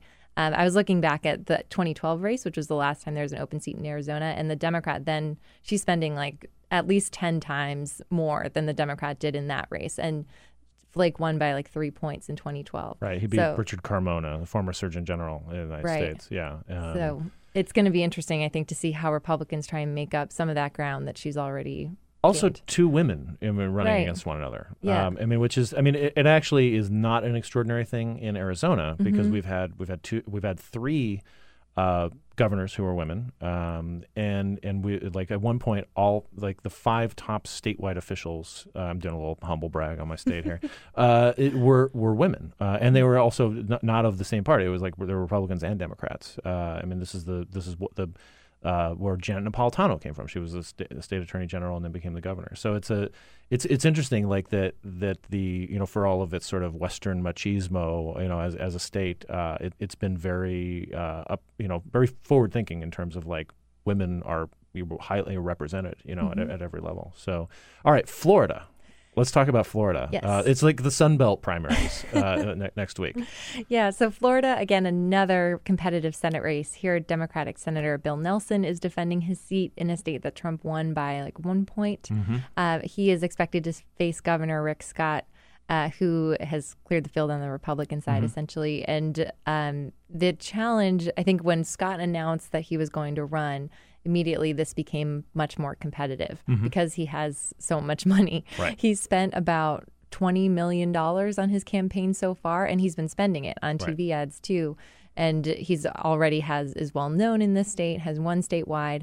So this is a race Twice. that yes. Uh, so this is a race that could cause Democrats some heartburn, I think, um, and especially if they have to spend money here in a more expensive state than maybe North Dakota or Montana, other states where they're defending as well. And Bill Nelson, I mean, he's going for a third term. I mean, he's this sort of genial character. Mhm. Uh, you know, he's, he's a former astronaut and so forth. But he really hasn't been challenged, you know, in his races. I mean, he he ran against Connie Mack, uh, the third or fourth or fourth, I think, Connie Mack the fourth, who was not who did not run a very good race Mhm. in, in in 2012, and then he beat Katherine Harris uh, in in 2006, uh, who was a, an extremely flawed car- uh, candidate. And so he this is a tough race, and it doesn't seem like the Nelson campaign is is like get, going to the ramparts here. I mean, like they're not on television. Mhm. Uh, they're they're and and Nelson doesn't seem to be presenting himself with the same kind of urgency that you see a lot of other people who are like, yeah, this is going to be a tough race. I'm going to be there. What's Mhm. what's going on with the Nelson camp? Hmm. Yeah, that's a good question. Um, I'm I'm not sure how worried Democrats are about that. I think they think he'll still be okay. Mhm. Uh, but that is a good point that Scott is out there really going hard, and Mhm. you don't see th- as much from the Nelson side. Right. Uh, Nelson does still have theoretically a financial advantage. In Mhm. the most recent fundraising reports, he had about $14 million in his campaign, Mhm. and Rick Scott had $3 million. But then again, he's clearly willing to spend his own Right. money, so that could he can make up that difference really quickly if he wanted to. Is is it an example also of Democrats thinking that like you know demographics are going to help them out because you know I mean Florida is is trending dem, you know democratic in, in Mhm. some ways because there's a lot I mean a lot of people from Puerto Rico uh, or, you know who are you know refugees from their hurricanes of, of the last couple of years have, have come over and also the uh, financial crisis there uh, but is that I mean, it, I mean, it's t- it's tough to tell. We've talked about this a lot, like how a lot of states, like Florida or Mhm. Texas, are like they're different states every couple of years. I mean, that that it's Yeah. it, is it it just seems like the this shouldn't be a race that Democrats want to take for granted necessarily. Right. And I don't know if Democrats necessarily are, but you make a, a good point about the demographic shift is we see this also in House races too in California and Texas uh, that Democrats see Latino voters as a key voting block, block Mhm. for them, people who could be energized by the Trump administration. Mhm. Uh, but in the past, as I've talked to different folks about this, they consistently point out that Latino voters aren't as consistent uh, in turning out. Mhm. So it's going to be tough to get these voters to turn out. So we'll have to see what that targeting looks like and, Right. and whether that's effective. And Rick Scott has been, I mean, kind of playing a little bit to Puerto Rico. He's visited Mhm. the island uh, a few times. I mean, Puerto Ricans are American citizens, so all you have to do is register to vote, and they're they they Mhm. become part of the voting electorate. Um, it no, it, it is sort of interesting, and I, I sh- we should note that the governor's race is kind of interesting too on the Republican side, especially because you've got Ron DeSantis, who's a, a, a member of the House uh, and has been a, a big Trump, you know, sort of ally Mhm. uh, in in in the House. He's a former FBI agent. He was on the baseball team. Uh, he's running against a former House. Uh, who was the ag commissioner and is it, you know left the House to go back you know whatever, where everybody thought like yeah in a few cycles he's going to probably make a run for governor. So you have a former House member and a, and a regular House member. That, that's going to be kind of an interesting thing to see how Trump's influence you know might come because he's fully endorsed Ron DeSantis. For sure. And we've seen in other gubernatorial races that House members have not been doing as well in primaries. Mhm. So it'll be interesting to see like how they tie each other maybe to Right. DC and, and whether that's effective in a statewide race for sure. So let's talk about your upcoming trip. You're leaving tomorrow for Yes. the middle of the country, Yep. Missouri. Yes, I'm heading out to Kansas City. Show uh, us what's going on. to the Show Me State. Nice. Uh-huh. Um, going out to there to cover the Senate race, obviously another competitive Senate Mhm. race, um, as well as there are a couple uh, targeted House races Mhm. in Kansas and the Kansas City side. So Mhm. hoping to catch up with some of those candidates too. Yeah, so so Claire McCaskill uh, is is uh, arguably one of the more vulnerable Senate Democrats. Right. She's running against the state Attorney General Josh Hawley, Mhm. uh, and and you know the, the the president has been to Missouri a few times too, uh, to to you know kind of keep his presence up there and to remind people that he does not like he, he might like Claire McCaskill. I, I forget how he phrases it. Mhm. Like she's not a bad person and things like that. He says that about in a lot of Democrats, but they just don't vote for us. I mean, how Mhm. much how much is this sort of playing out in the race? Do you think? Yeah, I think Republicans note consistently that Trump is still very popular there. He won the state by 20 points. Mhm. Uh, the tricky thing, I think, for Josh Hawley is he's in a tough spot on trade, on Mhm. tariffs that are hitting the soybean industry very hard, Mhm. uh, could hit agriculture in the state. Uh, he has been less willing to say that he uh, is against the tariffs. He did, said, like, we want to let the president try and work this out because we need better trade deals. Um, the interesting thing, too, for Hawley is this Senate race, more than other Senate races, you hear a lot about the Supreme Court vacancy. Mhm. Uh, Hawley is a former Supreme Court clerk. I think it seems like he sees this issue as a very comfortable place for him to talk about and to point out McCaskill, who voted against the president's last Supreme Court nominee, uh, as Gorsuch, yeah. right as someone who doesn't support the president's agenda and Mhm. and conservative values. And so, yeah, that's one of those races. Well, and, and it's interesting too. You were on a press call with McCaskill and her people uh, Mhm. recently, and McCaskill made what I thought was a very like on. It's one of the. It, it could almost be classified as a gaffe because it's like Mhm. it's it's when somebody is just honest Mhm. and said that yeah, the Supreme Court thing is just a, a loser. I mean, it's a political loser. Todd uh, Ruger, our colleague, was was talking about this in the previous uh, half hour that. Um, no matter what she does, she's going to piss off like half the electorate. Right. And she said she she, basically said that. She said Yeah. that she is hearing from Missourians like half the people wanted to vote against Right. Kavanaugh, half the people wanted to vote for him. And so she said no matter how I vote, people in Missouri, some people in Missouri Right. are going to be angry with me. So it's it's a tough political tightrope, I guess, for her to walk. It's it's interesting, McCaskill, and we're going to wrap up uh, in a second here. But like you know, you know, she's from uh, Cape Girardeau, you know that, that that area. Um, she's uh, and but you know she has to run hard and and rack up votes in in St. Louis and its suburbs and Kansas City and its sub- suburbs.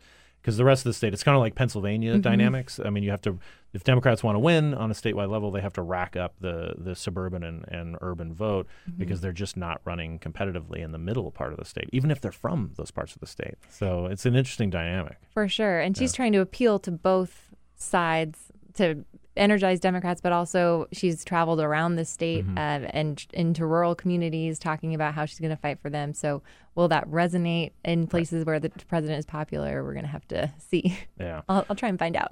Excellent. Well, I look forward to, to reading the stories, Bridget. Sounds Bridget, thank you so much for for swinging by. Uh, you can follow Bridget on Twitter at BridgetBHC, and you can uh, follow along her stories on Roll Call. Thanks so much. Thank you. This is the Bill Press Show. Welcome back to the Bill Press Show. I'm Jason Dick. I'm the deputy editor for news at Roll Call. Uh, you can follow me on Twitter at Jason J. Dick. I'm joined in studio by Clyde McGrady, uh, one of our uh, CQ uh, Roll Call reporters. Clyde, welcome to the Bill Press Show. This is your premiere. Yes, it is. yes. This is my debut. Thank you for having me. Feels Nope. good to be here. I I, uh, I I I wanted to go uh, all Southern all the time Yes. with this last segment, uh, Yes. even though I know that there could be a little bit of SEC football animosity, but we'll get to that in a minute. Go dogs. uh, Peter. Go dogs. uh, for, for for those of you baffled and mystified by the South, Clyde is here to explain it all in ways that Peter may not be capable, being somebody from South Carolina. Right, right. Uh, yeah. Well, there's a point of contention between Georgia and South Carolina. Um, it's the Savannah, the. Savannah River. The Savannah River. That's it. That's aside, it. aside from the fact that South Carolina absolutely has better peaches than Georgia. See, I knew it. I knew knew this is. I was- you I knew that's where knew it was gonna that's where this was going. you knew that was gonna happen. We're the peach state, Right. But as they will remind you constantly, they actually export more peaches than It's we the do. it's the nuclear waste from the Savannah River site. Yeah. it, it, it like just makes it just makes sweeter peaches. They, they glow. They literally glow. You're glowing. Oh wait, it's, it's that's nuclear waste. yeah, but yes, I'm. Uh, I'm happy to be the you know the southern correspondent. Se- Um, l- senior Southern correspondent Yeah, for Mom. the Bill Press Show. yeah, my blood type is uh, it's half butter, uh, half gravy, half sweet tea. and half sweet tea. Yeah. So yeah, So, uh, I, and and I think that uh, I mean I did tip off Peter that uh, that that he would have a fellow Southerner, even a Georgian, uh, Yeah. uh, fellow Southerner joining us. And so what he did uh, was that he uh, on, on his latest sojourn uh, back back home, uh, country roads. Uh, Yeah. ac- actually, it's like a, t- a Tony uh, high end coastal town. Yeah, uh, but, uh, Charl- Charleston, South Carolina. He brought back uh, peanuts and boiled them himself. Or I'm sorry, Yeah. it's boiled peanuts. Burled, burled, burled, peanut, burled Burled- peanut, burled burled peanuts. peanuts. Yeah. So boiled peanuts for those of you who are just like, what have I gotten myself into? They started the show with uh, Tuka. Uh, Yeah. and, and Tuka, Yeah. and and they and they're ending it with boiled peanuts. So boiled peanuts, like being an Arizonan, I did not know that uh, you could boil peanuts, uh, and I'm using that just as a verb, not as a as a proper noun. Boiled peanuts, uh, boiled peanuts. yeah.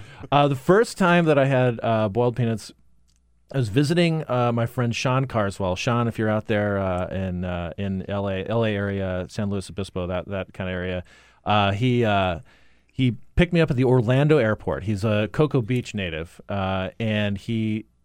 You know, picked me up at the Orlando airport. We were going to hang out over the weekend uh, in in Cocoa Beach. This is back in '99, I believe. Um, and we're driving. I mean, as soon as you get out of the the Orlando airport, you're basically in like the swamp. Yeah. like it- there's no there's not a lot of transition like there is with some uh, airports. You know, where it's like the suburbs or just maybe a cornfield here or there. You know, but but it was it was amazing. It was just immediately I was you know it was it was in a I was in a Faulkner novel, and he's like and he's driving and he's like oh hold on a second and he just pulled over his truck uh, and and he's- like, "You've never had boiled peanuts before, have you?"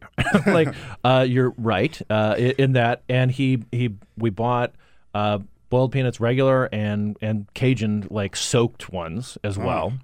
Uh, and then we also bought the same guy was was selling on the side of the road near some you know alligators or whatever. Uh, like he just he was just selling mangoes too, like fresh mangoes. You know, wh- which is like this. And it, it was yeah, just like boiled this peanuts and mangoes. That's a combo. it was um, it was this amazing moment. And we're just sitting there eating boiled peanuts and mangoes on the side of the road, uh, like in the middle of the swamp on our way to Cocoa Beach. What's You know, better than that? It, it really it was one of these. I have these like transcendent moments with my friend Sean where he, he mm-hmm. just always knows the right place to just go get a taco and sit on the sit on the on the side of the road and just like hang out and, and drink a beer. That's Yeah. perfect. Yeah. Well, I was introduced to boiled peanuts at a very young age uh, because my dad would pick me up from preschool, and every day there was a stand by the side of the road, and you know, he'd pick me up, and I'd say, "Are we going to see the boiled peanut man?"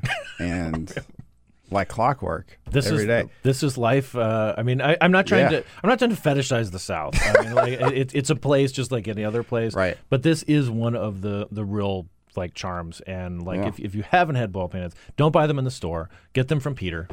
Yeah. yeah, come see me. Come I see, got come, some. come see Peter or Clyde. Uh, yeah, for, for make that sure the guy making it is just dumping a whole box of salt yeah, yeah, yeah. into just a big boiling vat. That's the thing. You the can get them at a grocery store, and you can get them at a gas station. They're perfectly fine. But, Right. the, but the place to get boiled peanuts is on the side of the road. Right, Yeah, exactly. definitely. And and actually, the, the even it, it even works when you're not driving a car because my uh, Fawn and I were uh, in in Charleston a couple of years ago, and we rode our beaches to the bike, uh, our our our, beach, our bikes to the beach. Gotcha. Uh, yeah. What's what's what's in this? uh, and we were when we were coming back, I did that same Carswell thing uh to Fawn. I was like. You've never had boiled peanuts, have you? Because there was this guy, you know, like selling boiled peanuts out of a out of a cooler on the side of the road. So we just pulled the bikes over, got them, and like it, it was just the again one of those magic moments. It's the best. It's So the best. speaking of magic moments, yes. uh, let's talk a little bit about Georgia politics. And one, one of the reasons that I I wanted I'm, I've been sort of fascinated by Georgia, and I wanted to talk to you about it, Clyde, is that um, you know Bridget and I were talking about Arizona politics and how it's not always this weird like clear cut thing that people in the Beltway get an idea about. You know, they they talk about polling and they talk about dynamics and demographics and so forth. Um, but but there's just there's a view of politics, especially when you're from a place and you kind of inhabit it and you follow politics, that shows up in you pay attention and you you realize that things are going on when you know that you don't sort of see from afar, Right. You know, i- i- if you will. Um, my mom is politically active uh, Uh-huh. in, in in Arizona, and I get sort of the tidbit of, from that comes from like knowing a precinct captain uh, in Glendale, Arizona. And your mom uh, is also uh, your uh, one of your uh, good sources on, say, the governor's race. Yeah. Georgia is this interesting place. It's always been the next big swing state, right? And it always seems to swing toward Republicans. Um, but this is a this is about as stark a contrast as as we've seen in terms of like the political coalitions. Uh, Stacey Abrams is the uh, state minority leader in the in the House. Uh, Mm-hmm. Form- she- former. uh, former, sorry, uh, former state minority leader in the House, um, and she, you know, would could be thought of you think of as, as like the Obama coalition, right? Mm-hmm. She's she's a black woman. Um, she's you know sort of bringing together, like starting to stitch together the different you know parts of the Obama coalition: minorities, women, educated, you know, kids, and so forth. Uh, and she's taking on Brian Kemp, who is a is a Trump uh, ally. I mean, he, he uh, like full total endorsement or full endorsement or whatever the you know however he calls it. Yeah, So there is this stark choice in Georgia in a very pivotal year. What's what's Clyde's mom think about going on? What's going on here?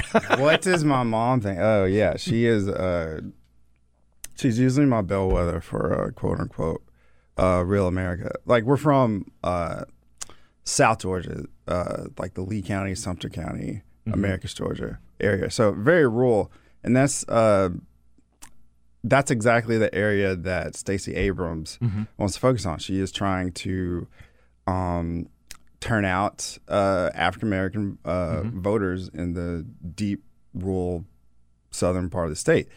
Um, so this is not just a energize everybody in Atlanta and try to cut your no, losses. no, in that's yeah, Macon. not the old, Right. yeah, not the old playbook. Right. Um, uh, some observers uh, think, okay, she's got to if she could just get about 200,000 200,000 more, you Mhm. know, votes out of there, um, But which is possible. but she's running hard there. Yeah, Yeah, she I is mean- in, invested uh, pretty heavily there. I think the DNC has invested pretty heavily there. So it's really about registering voters down there for Mhm. her. Um, Kemp's uh, strategy. Uh, He's scoffing. Southern, Senior Southern correspondent Clyde McGrady is beginning to scoff. I uh, mean, at, at- his, at the uh, strategy. This is the running people up in a pickup or something, right? You know. Yeah, so his primary people know him mainly for his primary ads. There's one where he's on the porch pointing a shotgun at a prospective suitor for his daughter. There's a one where he says, "I am the uh, politically incorrect conservative," and he, you know, he talks about standing for the pledge, which is a thing that governors uh, enforce. Um, he talks about rounding up illegals. He says, "I, you know, I have a truck that I can round up illegals," and then he looks in the camera. He goes, "Yep, I just said that." So, his general strategy, um, it hasn't exactly taken form yet. I know both candidates met for the first time yesterday. They had a chamber gathering, chamber of commerce gathering in Macon, and that's who's who's would typically be an ally of Kemp. That should be a natural ally. Right. But Casey Cagle, who lost in the primary Lieutenant Governor, runoff, Lieutenant yeah. Governor Casey Cagle, lost in the um, in the primary uh, runoff Mhm. against Kemp. And he was kind of the Chambers guy, even though he did some stuff that upset them too, like uh, the stuff with Delta. Mhm. He kind of nicked them after they revoked the NRA uh, discount for Right. Delta customers. Right. So he made them a little nervous, but they were comfortable enough. Uh, there was that tape of Casey, uh, Casey Cagle. Uh, his former primary, another primary opponent named Clay Tippins, actually uh, recorded them in a meeting. Sorry, in a meeting that was supposed to be mano a mano, saying, Mhm. "Oh, this race is just about who's got the biggest gun and who can be the craziest." And then he released it, which really damaged uh, Casey Cagle Mhm. in the primary. So it was this kind of okay, I'll do the wink wink to the base Mhm. with the culture war stuff, Mhm. but really, you know, I'm here for the business interests. So Abrams kind of sees an opening with that because Georgia business leaders are kind of skittish about this culture war stuff, Right. you know, but I think it was what Jesus who said, you know, you have me for a little while, but the culture wars will be with you always. So it, so to speak, and it was So a little was a difference with in Aramaic, I think. But great uh, political philosopher. I Right. think he also said all politics is local. I can't remember. Tip O'Neill, just, Yeah. just ripped him off. Yes. Yeah. So no, but this is this is interesting, you know, it be, because the I mean Georgia is, for all intents and purposes, it's, it's on its way to becoming like a mega state. You know, in, in, in Mhm. like I mean there, you know, it, it is it just keeps growing. you know, Business is booming. bu- Business is booming. Uh, Atlanta is is really like, you know, the. Sorry, Peter. It's it's kind of the capital of the South. Yeah. Uh, I mean, this is this Yeah. is where Delta is. This is where Coca Cola is. I mean, like th- th- this is th- you know this One of the possible hubs, uh, you know? H two locations for Amazon. right.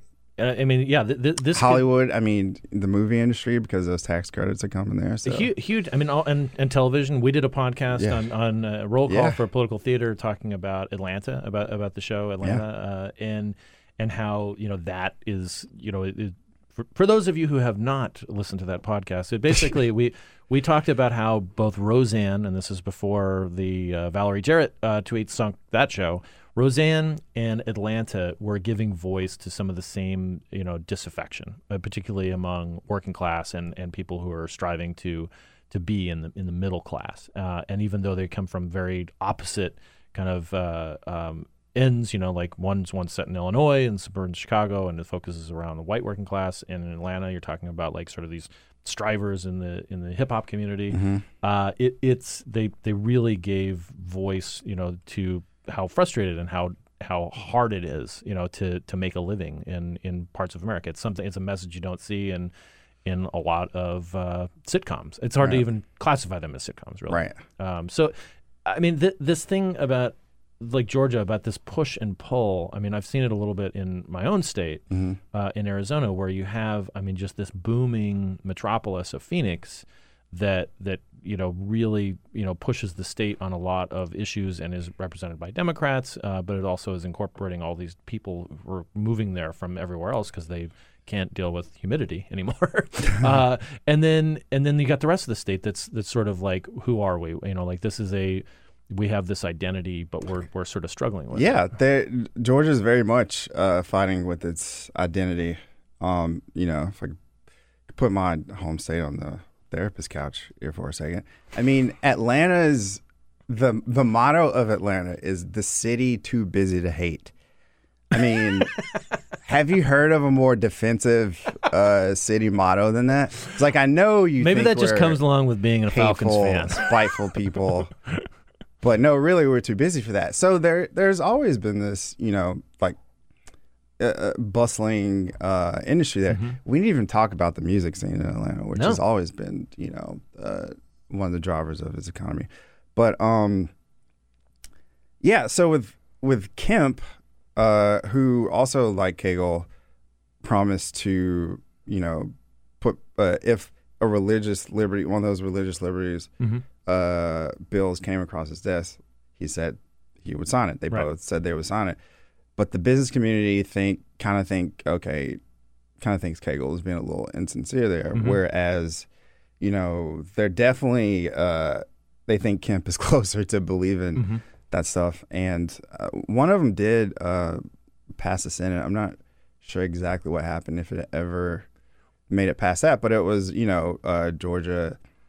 They wanted to say that uh, gay couples, people did not have to allow a gay couples to adopt, and Mhm.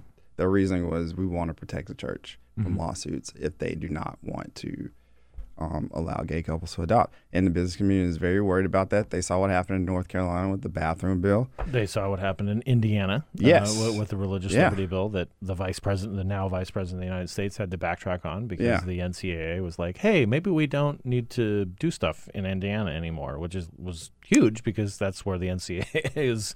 Yeah, and I mean, housed. South Carolina, they had the whole thing with the flag, and the NCAA, you know, boycotted them. So these are things that, uh, you know, I was just talking to friends in the business community, they are very worried about, and it could be an opening for, for Abrams. It, it is interesting too. You mentioned the music, uh, which we which we didn't get into in, Mhm. in, in Atlanta. I mean, it, you, could you could make an argument that Atlanta Atlanta is to to hip hop and rap what like Motown was. You know, to to so R and B. Uh, you know, like a Oh, yes, for- I 40, will 40, make that 50 years argument, ago. yeah. Uh, and and it, it has in terms of its importance that you know in when in fifty in forty or fifty years when the the queen or king of hip hop dies, Uh-huh. it will be you know like it will be with this like there will likely have been somebody from Atlanta.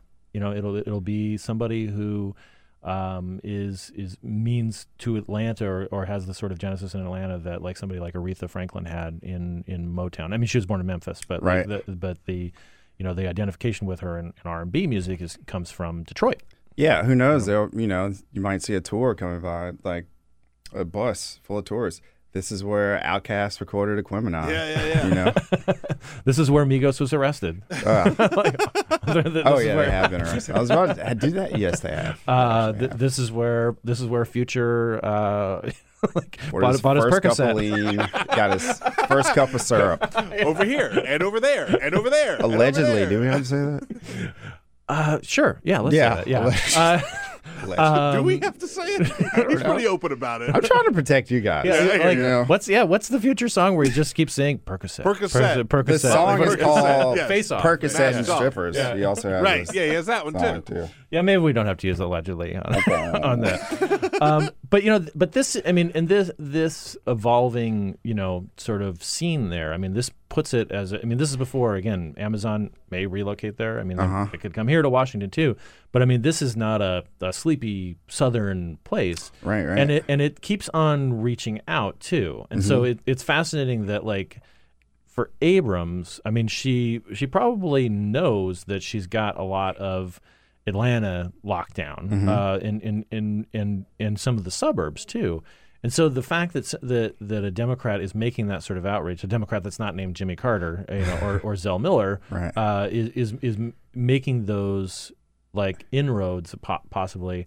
I mean, this is uh, you know, this is just like this is possibly the most significant governor's race, you know, this midterm cycle. I mean, it's just it's it's it's amazing. Yeah, she is very much taking those areas outside of Atlanta um, seriously. Um, and you know, in a sign of that, there's been some, and there's been a, a bit of a dust up because Brian Kemp is the Secretary of State, and I think a consultant affiliated with him um, uh, uh, introduced a proposal to shut down polling places in these rural counties that happen to be majority black. Just The- coincidental. Coincidentally, the reasoning was uh, okay, they're not um, ADA compliant Mhm. and it costs too much money because there's not even that many registered voters in these counties. and uh, Abrams has, raised. Um, she's made it into an issue. She Mhm. said these people are trying to disenfranchise you, Mhm. and those are the counties that she is leaning on, and she sees um, uh, potential political hay out of you Mhm. know getting her base excited about this. Like, look, they don't want you to vote. Now, since then, I think Kemp has realized that that's you know the Not a hot bi- stove, not a big winner bit of a hot stove. So he is he has backed away from that. But that just shows you uh, they're contesting uh, every inch in this race. So, outside of, of that, and this, maybe this is where we make our transition to the, the real issue, which is SEC football. Uh, Yes. like we, we've talked a little bit about Alabama. Uh, Roll Tide. You're So- required to say that after you it's say. true. It's true. I went to the University of Alabama. I'm sorry. I didn't want to reveal that too early on because I didn't want you to hate me because I know you're a Georgia Wow, guy. just a sandwich, South Carolina and Bama. Yeah, yeah, I mean, Look, it's I can say something good about Alabama. Dreamland barbecue Hell is yes! delicious. Hell yes, I will say that. I will say that. That's so true. Yes, it's uh, a Dreamland. I mean, and they're, they're a chain now, right? I mean, like they're they're I think they're, there's two they're, or They're like an three of them, Alabama chain. I right? think there are three of them now, but Right. can, Yeah. they, they have a great mail order business, by the way. but they, but they're Oh. but they're in Tuscaloosa, but but there's also Yeah. one in Birmingham There's one in Birmingham right? for sure. I They think got a I've- couple I- in Birmingham, I think I've been to the one in Birmingham. Okay. Um, and uh, can you guys just explain to me really quickly, like the white sauce thing? Like I, it's not bad. I just like what I Yeah, mean. Th- this just seems kind of weird that it would be like a totally a mayonnaise kind of based like thing. It's I mean, purely an Alabama thing. Yeah. right. So what? What? So it's I, I, actually, I can actually tell you about this. So it started at Big Bob Gibson's barbecue in Alabama, Uh-huh. and it's primarily used for barbecue chicken. Okay. Primarily used for barbecue chicken. Right. However, I have used uh, Alabama white barbecue sauce on uh, pork products too, and it's still pretty damn good. Do, do you substitute that for milk uh, sometimes at the dinner table if if you're going to California? I'd like, I'd like my glass of white barbecue sauce, please. Put it right in your cereal, right in your cornflakes. Yes, exactly. So the first time I saw it was at Dixie Bones uh, out in Prince William County. I'd, I'd gone to a, a Potomac Nationals game, and there's a there's a barbecue place out there uh, called uh, um, Dixie Bones. I think they're still around. Uh, and that was the first time I saw white sauce, and it it's just I don't know. It's it's one of those it's one of those acquired tastes. I actually like. I mean, I'll eat pretty much anything, and, Uh-huh. and it is good on, on chicken because chicken is so dry to, Mhm. to begin with. But it is it, you gotta you gotta for picky eaters you gotta like really sell that. you gotta you gotta sell the white sauce. Um, so uh, one of the things you know we, we just got, sure. got just a couple minutes here. We've talked about Doug Jones. Mhm. Uh, uh, you, Who? you- uh, That's a Mike and- and- Jones and- reference uh, for any of you rap fans out there. um, Doug Jones has found himself in in like what we thought would be like this pickle, you know, where you know he's been pressed on how he's going to vote on Brett Kavanaugh's nomination. Uh, you know, he's a former U.S. attorney. You know, he's he's the you know the type of guy that the Democrats, if they want if they want to be Mhm. competitive in the South, they have the you know they like Doug Jones sort of fits the bill for them. I mean, he but he's not going to get to run against Roy Moore again. Probably, who knows? It's Alabama. Um, I mean, they can do whatever they want uh, in in Republican primaries, but like, is is that? Do you think you're going to see? I mean, like, it, it's fascinating because you've got like Doug Jones in Alabama and you got Stacey Abrams in Georgia. Right. Like this is this the the future? I mean, are, are we going to see white males just sort of go the way of the dodo in the Democratic Party as we've been predicting, or is it or is it going to be like this healthy side by side relationship? You know, like eh, with like an Abrams and a Jones. Jason, let me tell you, white people aren't going anywhere, buddy. Wait, really? like that? That's not what uh, I've been hearing from all these rallies. There uh, are these so rallies. many of you. Um, no, no, I, I, I don't, I don't think they're gonna go the way of the dodo. I think You think Jones? Like there are other Joneses out there? Yeah. perhaps. Well, I, uh, one of my old um, poli sci professors at uh, at the University of Georgia, uh, he said the coalition you need usually to win it in, Mm-hmm. in southern states for Democrat statewide elections, you need about uh, thirty percent black vote Mhm. and about thirty percent of the white vote. So that is Mhm. still, you know, that's still Wait. an important block right there. Yep, we got to leave it there. Clyde, Okay. thank you so much for All right. coming by. We'll see you again on This is work. the Bill Yeah. Press Show.